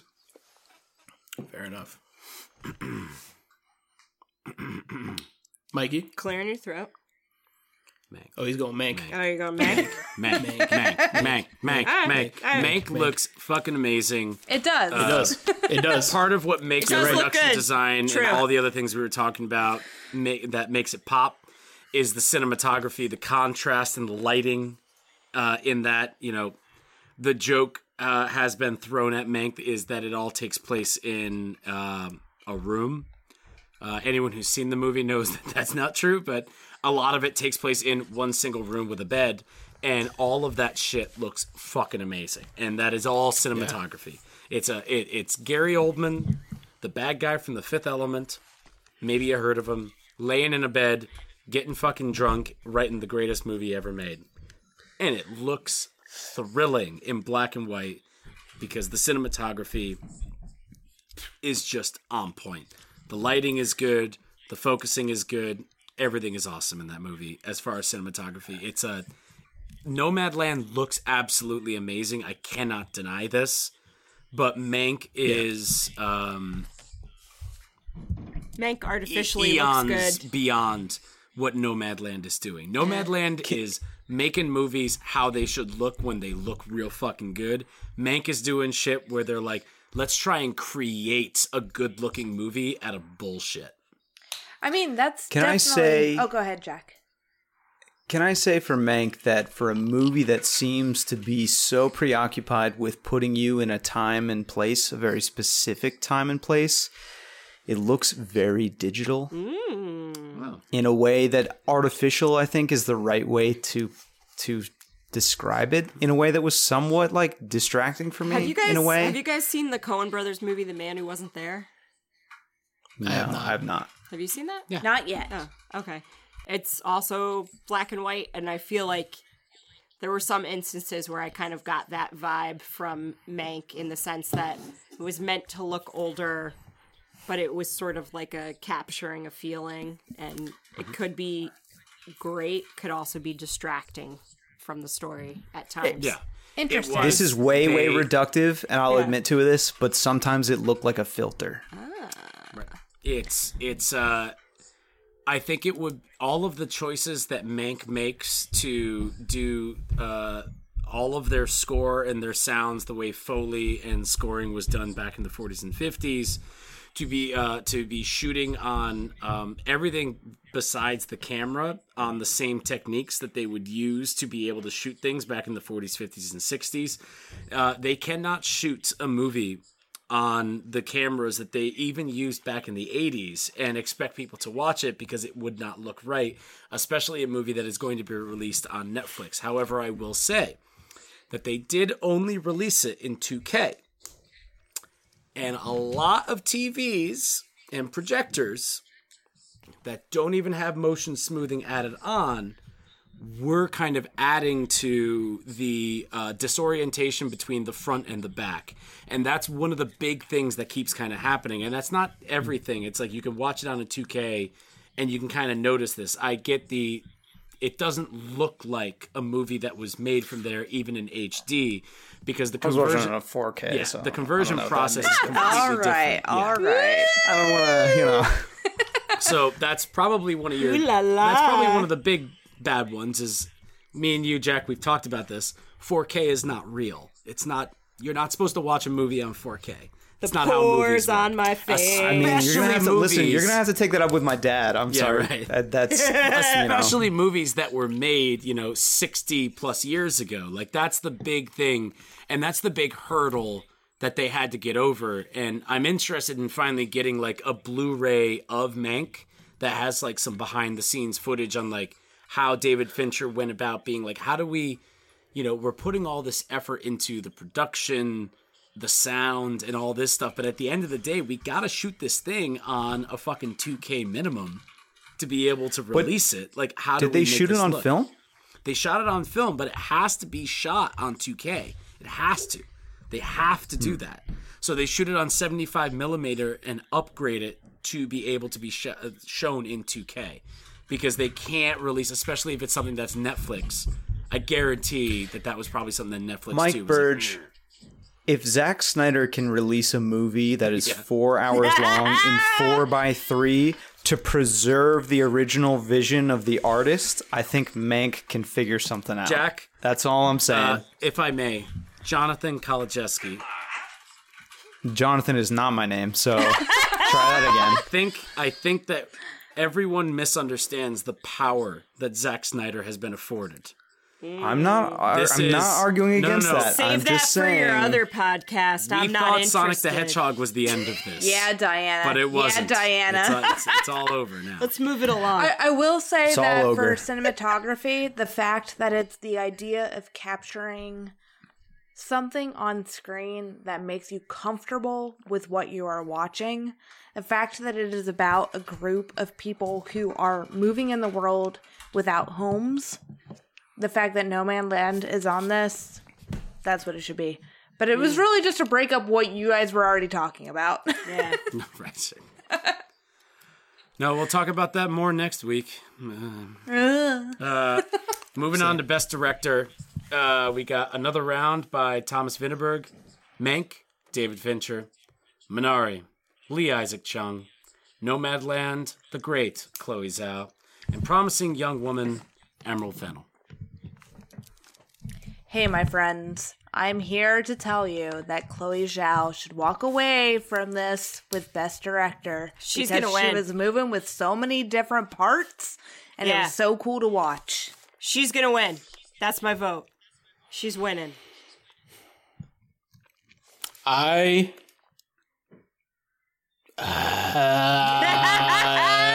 Robbie, I'm, right there, I'm right there with you, man. I'm, I I'm don't know. Are we? Are we there? You going Oh, for you're still okay. You going for blood? No, no, no. This isn't blood. I kind of gave up on blood a while ago because I, I think I, this is the first time I've really, I've really seen a lot of this stuff. Yeah. So Good, I that's can awesome. kind of make more. Because if you're going for decisions, you know? blood, Robbie, you should pick Da Five Blood, Spike Lee, but it didn't get nominated. Oh, that's fair. Uh, I think I want to go with Minari. that would be wonderful if that happened. So you know, I would my love that not, if not that argument. happened. I think I think uh, you know when we get to best director, it's like all these movies. I'm like they all I think can win. They all have the capacity to to win, right? Sure. You know, promising young women like that's a hard movie to fucking put together. I vibe with it. Nomadland that is basically a documentary that is pastiching as a film. like it's crazy, like the plates that she's spinning. And you know, Mank is trying to be uh, a film that is representative of a different time entirely, which is like always a hard task. And doing something so niche of the of like the golden age of Hollywood can only be challenging. Another round. Um, I think I, they might just be drunk the whole time. So that's probably hard to do. but uh, Minari, I just I think it's really the directing. And it's because knowing that it's um, Lee Isaac Chung's like his life. So so if he's directing this movie, if he's writing this movie, if he's casting this movie, we're just seeing like this this this pure version of his understanding of his childhood. And you know he's having to direct his his younger self. He's having to direct his family. He's you know he has to i, I can only imagine like the the toll and therapy that goes into making a movie like minari. Sure. and and I think it really shines through. I think that's why it really connects with me because it's just it feels so earnest in what it's doing, and I think that that genuineness is is really is what comes through in all facets of the film, but it's the directing that really I think makes Minari Minari. I think it's I think it's a dir- I think that's like why people fuck with this movie so much. It's the directing that really lifts it to that place. Very cool. It's it's what I you know you you sum that up beautifully, but it's what I was like trying to get at before when we were talking about best actor. Like I think that movie is more than the sum of its parts, and I think that movie just comes together to be such a really special, beautiful thing. That's yeah, I agree. Such a good I'm with movie. you, Minari. Although it's it's cool that another round did get uh, nominated. I think it is, here, too. Vinter It's Berg. pretty It's cool. that's a really Confu- cool movie. I really like that movie. cool. It's not Minari though. Yeah. All right, Burge. You're going Mank, aren't you? He he. It's might. allowed. It's allowed. I am very much on the teeter totter of Minari, which I agree with everything Robbie said and everything that Jack just reiterated that it is a. I just agree with Robbie. Yeah, he's the one who said it good. That's what it is. Yeah. Um, but yeah, I, I'm gonna go with Mank because I do think that uh, that movie would be an absolute. It would be the unwatchable thing that some people think that it is if it wasn't for a steady hand and a passionate heart uh, that was doing it. David Fincher was adapting this from his father's screenplay. You can feel that in every part of what he's doing. The movie looks fucking great. It's just such an insanely good looking movie. Uh the acting is all great. The sound is amazing. The dude David Fincher, he has directed many dude. of good movies besides this movie, but he pulled together an amazing team that may that's at the end of the day that's what makes Mank so special to me. Even outside of just like the fun joke of saying Mank, Mank, Mank, Mank, Mank over and over. I mean, again. Mank's like it's like a passion project, right? It's fucking this great. giant passion. It's like, very that's huge. cool. Like, and it's fine if it doesn't win best picture it's fine if he doesn't win best director but i think that it's one of the best directing efforts i've ever seen hmm. i think that yeah, there's a Yeah, lot of the director on screen in there and i think that a lot of the movie shouldn't work and the reason it works is because david fincher is really fucking good at his job and cares about what he's doing hmm. for sure. yeah. Is that everybody? that's me That's everyone. Hey, guys did you did you do yours? Yeah. Oh, you did- I, you I did- vote Nomadland. I vote Chloe Zhao. Yes. But I also, in in uh, afterthought, I would have liked to have seen Regina King get nominated, Absolutely. Yeah, man, she's not. She should be all over and this not fucking thing. because One it's Night a first timer, but because this. it's like a legitimately good job as a director. Very I think good. it's one of the I Yeah. think it's one of the late release things where a lot of Academy voters don't catch the stuff that's released a little bit later. And remember, this was released in February, Yeah. uh, so they just didn't catch it. You know, so the people that did watch it in certain aspects, like where it did get nominated, they caught it. But for the most part, no, they didn't catch it. But I'm excited for her to direct more stuff. But yeah, I think Chloe Zhao's going to take it. Dun, dun, dun. Agreed. Wouldn't be surprised. Ladies and gentlemen, Best pick. the nominees for Best Picture of the Year: The Father, Judas and the Black Messiah, Mank, Mank, Mank, Minari, Nomadland, Promising Young Woman, Sound of Metal, and The Trial of the Chicago Seven.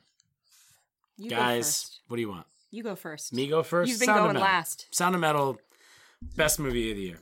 All right. I can't believe you didn't just say Mank. Yeah. We've been talking about No, Mank no, no. for three Absolutely, hours. love Yeah. Mank. Absolutely love Mank 100%. Sound of Metal is something that is an insanely special movie. And if we're talking about just the movie in general, out of this list of eight really cool movies, all of which I have seen, Sound of Metal is the one that I would push. I would push play on immediately, no hesitation. But is that the movie that you think the Academy is going to pick? I'm not doing what I think the Academy is going to pick. I'm doing what I like. Okay, so Bernadette, which movie do you think the Academy is going to pick? Nomadland. I mean, I'll go out and say it that yeah, I agree with Diana. I will Yeah. tell you now because I mentioned earlier that I watched Nomadland during a time where it hit extra hard with me. And it Mm. was because I recently lost an uncle to cancer. And I didn't know he was that sick. But he was a dude who owned property in Indiana, which is where I lived, but I was originally from Ohio. And uh the property that he owned with friends was like a haven for like people who loved nature. And so going to that place like every um he would do like an autumnal equinox party. He would do like a spring solstice. So like he would do like a solstice party and an equinox party every year. And it was all about like getting back to nature and just enjoying yourself in like the space that you know the earth had given you. It really wasn't so much of like what is your purpose on this earth or what are you doing to earn money. It was very much like who are you in the context of what the earth is. And I had lost this uncle maybe like a month before watching Nomadland. And so a big part of Nomadland is just like being one with the earth and what's given to you. And also, if you lose people, it's not so much goodbye, it's I'll see you later on down the road. Right. And so watching Nomadland for me during that time was very special. And the fact that the film itself, if I'm judging it from a study of like film studies, it was how does this film communicate what it means to be human? How does it contextualize the stories it's telling, which are both factual and fictional? And how does it communicate that experience to the viewer? And for me, it like checked all of those boxes, regardless of where I was um, in my personal life. But just the fact that my personal life checked off all of those boxes as I was watching it. And it felt like very cathartic for me to watch that film. And so Nomadland obviously takes my pick. I think all of these films are deserving, which I'm also very happy to say because I feel like in years past we've watched the Oscars and we're like, why are these films even nominated for Best Yeah. Picture? But Green all Book. of yeah, all of these movies are great, but Nomadland resonates with me the most, which obviously is my pick. Fuck Cool. yeah, man. Cool. Yeah. That's a way to pick. That's a way to pick a best logic. picture. That's good, man. That's awesome. She goes for blood Thank in you. every single other category and then just dumps her how her heart out into the But microphone she's also for like best that's picture. that's the I respect pick. it. Like I respect it. Nomadland I is the respect one it. that's but probably her gonna heart- She's still probably Yeah. going to win on, Her on heart is points. the blood. It's gonna win. Nomadland's gonna win. I, that's Yeah. that's it's also it's also a safe bet. That's my safe bet. I would love to see. I would love to see Sound of Metal win. I would love to see Minari win. I would love to see The Father win. But I'm pretty confident Nomadland's gonna take it. yeah. yeah. Or Da Five Bloods. vote- We'll see. Or to Five Bloods. Five Spike Bloods. Lee could just charge in there and just. Take like, it away. it's if anyone mine. if anyone could could take it, it'd be him. the whole thing. Uh, my votes for Sound of Metal. I think with, I think Best Picture is like both a category that is inevitable, but is also like so strange. Inevitable. I know what I did. Um, It's inevitable. and inevitable. Uh, it's inevitable. Um, because it's like, well, what does that like mean? What does that like mean? Like, what does the best picture mean? And I, I think like every year I give myself like a new definition for it, but I feel like it's, it's a movie that just kind of checks like most of the boxes, if not all the boxes, for the biggest audience. You know, and so like you know, you can have these like really cool like artistic movies, or even like something that like is super big budget and breaks the glass ceiling like Black Panther. Um, but it's like something that you can like show to anyone and be like, yo, you can fuck with this movie. Like anyone can fuck with this movie. And I think that's Parasite. like yeah. I think that's why the Oscars are cool because like it does elevate and showcase a lot of movies that you know a lot of people may have never heard of or never seen, and it does like show some limelight. Obviously, there's a lot of caveats and not great stuff that comes with the Oscars and with this kind of like funneling to the top of uh, art. But I think you know it's a double edged sword in a lot of ways. Uh, but for me, it's Sound of Metal because I think Sound of Metal just kind of like checks the most boxes, and I think you could really show that movie to anyone, and it can resonate with all those people. You know. Yeah. Um, and that's not to say that any of these other movies couldn't. I just think that Sound of Metal casts a wider net that I really appreciate.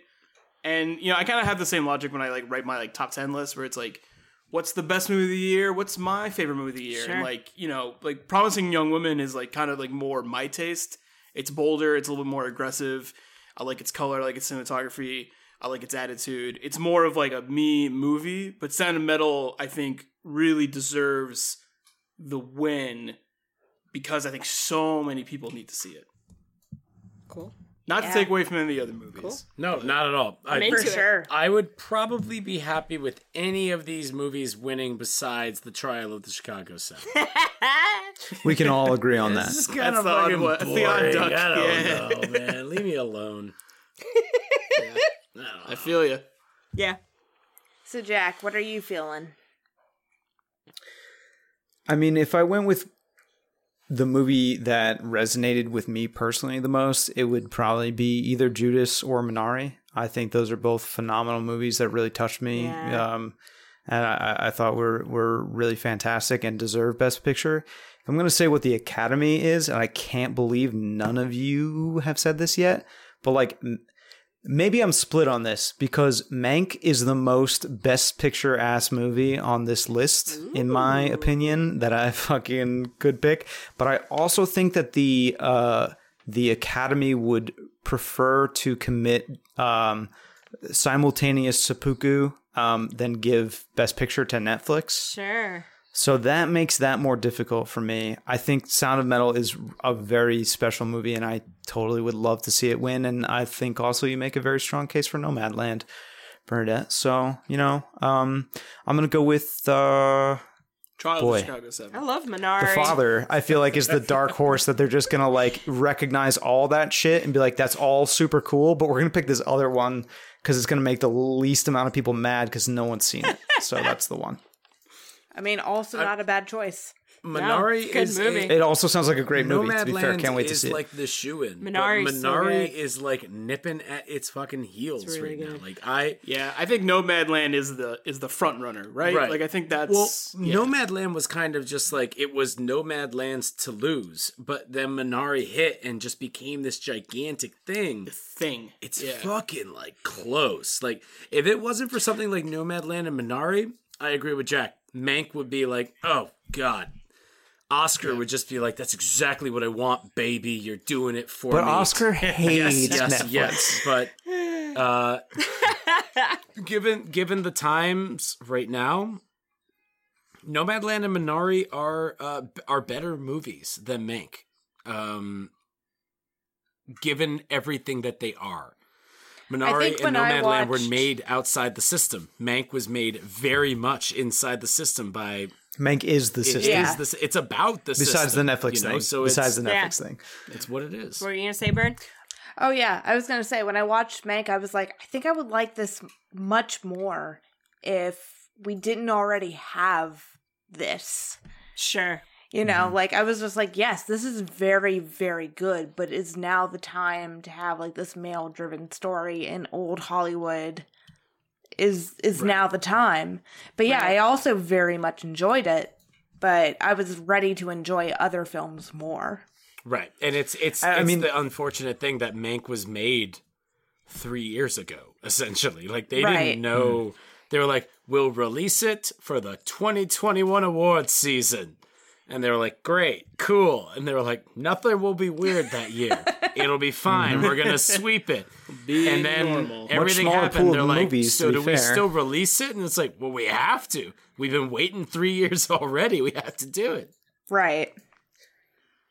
I mean, it'll be interesting to see if the Academy continues a more progressive trend. I think Parasite was a progressive pick Yeah. In that regard, uh, or if the Academy does like a whiplash. And I honestly think that's why like the father might genuinely have a pretty good shot. They didn't nominate is because I feel like if what sorry They didn't nominate Whiplash. Go ahead. No, that's not what he's talking about. one more time. The movie Whiplash. They He- didn't nominate that. He No, he said he- knows. Oh, all right, stop. He no, he's doing it. Um, I I feel like this the father is actually like the safe Academy pick here. It's like That's true too. Yeah. you guys talked it up very highly. Hmm. Um, Hopefully not too highly. It's a good movie. It's it's just like I get why people wouldn't watch it. It's a fucking it's a downer. I wouldn't watch it because I couldn't. Well, you can rent it. You What are can rent talking it. About rent it. The blockbuster closed, dude. What am I supposed to do? Go to Washington? yeah. I, I feel like the the Academy pandering, and not to like you know really draw out this conversation, but I feel like the the the criticism of the uh, Academy being kind of like pandering to certain movies, like I feel you can use that logic for like all of these kind of like it's like a list of movies where it's just like. Well, I mean, if they're gonna pander, like they have the they have so much things they can pander to Sure. if they choose, you know. Like I think probably So the most ki- subversive is one is probably you know? Sound of Metal. Yes. Right? I Yeah. feel like we can agree, I agree on with that. that. Sure, yeah. Yes. For sure. yeah, And like uh, the the voters, like I don't think, from my understanding of how it works, like studios pander. Uh, the voters don't need to pander because it's all it's all anonymous. Like they just they get Sure. they get sent all the screeners for like the possible nominations. How do you get selected to be in it? Because I know that they've been trying Studios to push for it. They release screeners and send it to people. They right. But I mean, how do you get to be the people that gets to to to vote? see them? Yeah. You're in the guild. Okay. In the Academy Awards, it's you're in the guild. The Screen Actors Guild, you are voted on by your peers. so is it true that or if you've also won an Academy Award, which kind of part Okay. and parcel, you're already in the guild because Right. that's how you got nominated. because I But I mean, it is true also that that studios lobby their movies. sure. But I and read so that they were trying to expand movies. the guild this year for younger and more races. The and, past four yeah. years, they have completely revolutionized the guild. That's that's why Parasite happened the other year, is because they got rid of a lot of old people, brought in a lot of young people, got rid of a lot of white people, and brought in a lot of people of color um, into most of the guild that is doing stuff, and that's going to keep happening over the next couple years. So that's one of those things where it's just like you don't fucking know. Like Mank would be like a shoe in five years ago, but right now, Right. Minari might just like swoop in. Dude, Sound of Metal might swoop in. Who knows? Like I, I really don't know. Parasite. I think those would be the most- the two most exciting International Yeah, and totally. Best Picture. Yeah. What the fuck? I don't Minari or fucking Sound know. of Metal Yeah. would be really fucking awesome. love- It'd be great. I'd love to I see would that. love to see that. So it would be Nomadland though. Like Chloe Zhao winning either Best Director or Best Picture is awesome. She's already got her break. She's doing the Eternal. She's doing this cool stuff. But like getting her anything would be amazing. Yeah. it was a lot of hard work she put in, so it'd be cool Yeah. for that to be recognized. Not that no one else did hard work, everyone did hard work. It's a really good Aaron, Oscars. Aaron Like, funded give him. him He didn't work movie hard. is. We can agree on that. we we often make fun of Oscars for being like, why the fuck was this? Why- This is like a pretty solid Oscars this year. Like, Yeah. These are all very good. All of the eight movies are very good movies. Like I agree. I think with all, the of categories are exciting. Yeah. like there's no like there's no Bohemian Rhapsody, there's no Green Book, there's not that many eye rolly movies. For a lot of them, it's like yo, I've seen this. It kind of fucking it either slaps or is like maybe one of the best movies I've ever seen. You know, Yeah. like that's kind of the caliber we're talking about right now. Pretty Right. good. I'm with it. And then you also got Pinocchio and Tenet in there. Pinoc. And news of the No. world. I Pretty roll good my eyes movie. at Tenet, but News of I'm, the World, I'm pretty good movie. there. Yeah. Pretty good. Yeah, I'm sure. it's okay. I mean, at least there He- he wasn't like a drives around he- Transformers and he- movie in there or he's He's got people with the hillbilly elegy. Yeah. We got Hillbilly Elegy, which everybody knows is is fine. Just leave it alone. You don't need to watch it. Just Leave it alone. remember it's fine. We'll we'll get a Carrie Coon at some point. Man. And that will be important. Okay, The Nest, Jude Law, Carrie Coon. Is this they the nest corner at the end? So real quick? Yeah. good. Carrie Very Coon, good, Jude Law very in the nest should have been nominated. Absolute bullshit. Most likely a guild thing. Sorry. Yeah. Yeah, man. Uh, thank you all for listening. Please remember to rate, review, subscribe. Give us a five star on Apple Podcasts. That really helps us, please. And uh, remember to go to storyscreenbeacon.com where we got a bunch of like dumb shit like this too. So if you like this and you didn't think it was dumb, dumb. there's more dumb shit like that over there that's Not dumb. also not dumb. Hey. It's not dumb. Yeah. Uh, follow us on Twitter at story underscore screen. Follow us on Instagram at story underscore screen underscore beacon. We're also on Facebook at Story Screen Beacon New York. And of course, Story Screen Beacon Theater is up and running at 25% capacity, soon to be 33% capacity. Just got the email while we were recording Weird this. number so- to go to. Yeah, I, they're gonna do it like that. They don't fucking care about us. All right. Nobody, It's a third. nobody It's cares about weird. movie theaters right now. I guess so. Uh, but we're doing absolutely awesome. We're showing a bunch of cool movies. We're doing Mortal Kombat next week, and I just booked In the Earth, and um, Oh, thank goodness. was- uh, together, together. I don't have to drive out to Blockbuster for together, any of I got, I got Together. together, together from Bleecker Street, who was very difficult to deal with. But Don't I- say that online. They were very difficult. They know that they were. They were But very we're difficult. excited to to deal show with. The one, the one listener. thank you very much for allowing us to show your movie that we're very excited to show. So we're showing a bunch of stuff. Uh, make sure you follow us on all those things. Sign up for our newsletter on our website. And uh, we're doing a bunch of cool stuff. Uh, exclusive content. We mentioned it earlier, but just in case you skipped over that because you were annoyed because Robbie was talking about animation too much. Um, It's fair. if you go to Subway. storyscreenbeacon.com, No, he's right. we He's have right. Uh, all right. exclusive content, $5 a month. Gets you access to loads of cool articles and podcasts that we have uh, that are only available to our exclusive content members. One of those being Colette Stuff that myself and Bern host. And the other one that's going on right now is 8 Bits, the video game film adaptation retrospective series that myself and Robbie are doing Woot woot. loads of cool stuff. Uh, thank you guys for joining me today. Or no, we did this together. This isn't over drinkers yet. So Thanks to thank everyone. you guys for getting together. Yay! And thanks for everyone for listening. Woo! Yay. What's uh the one movie that didn't get nominated for an Academy Award that you guys wish did? Oof. I already told you. David Byrne's American Utopia for documentary. yep, yep. Uh, I already said Da Five Bloods. What's I'll say it again. Maybe I'm thinking of ending One- things. Should have gotten nominated. One night in Miami. that too. One night in Miami. Yeah. Yeah. What the fuck, man? That did get nominated for stuff though. and Not then enough. and then Possessor probably too. Yeah. That's the one I was going I'd to probably say. say yeah. Jessie Buckley for uh I'm thinking of ending things. Yeah. Yeah, Fucking that would be great good. performance. That's good. Yeah, dude. Uh, Bern brought it up when we were talking about other stuff. Uh, Bacurau did not get Yeah. nominated for international, and that was a damn Bacurau. good One movie. hundred percent not a guild movie. Oh, and uh, his house too. His His, House. house. was mad good. Yeah. Yeah. I would have. Defy His Uh, house did not play in theaters. yeah. I would have said uh, Swallow should have gotten nominated for like pro- Swallow's. Yeah, production, costumes, need have, uh, all the stuff. Swallow Did he have a category for like makes me uncomfortable? Yeah. His house And Yeah. Swallow and can just be- Swallow. Yeah. Swallow might be also one of those things where it was released at like TIFF uh, a full year before, so technically it doesn't qualify. It could be one of those. I would say uh, something I've mentioned before: never, rarely, sometimes, always. I feel like Oh, we didn't even talk about Never Rest. I Absolutely. feel like I feel like that could have gotten nominated for directing and for screenplay, easy, but it Best did not. actress, best supporting Yeah, actress, supporting Yes, actress, yeah. totally. Yeah, could have gotten nominated. Best uh, cinematography sure. too. I give it to that. didn't get nominated. Oh well. Okay, that's All right, that's it. it. Bye bye. All right, bye. All right, bye, Bye, everyone. everybody. Bye.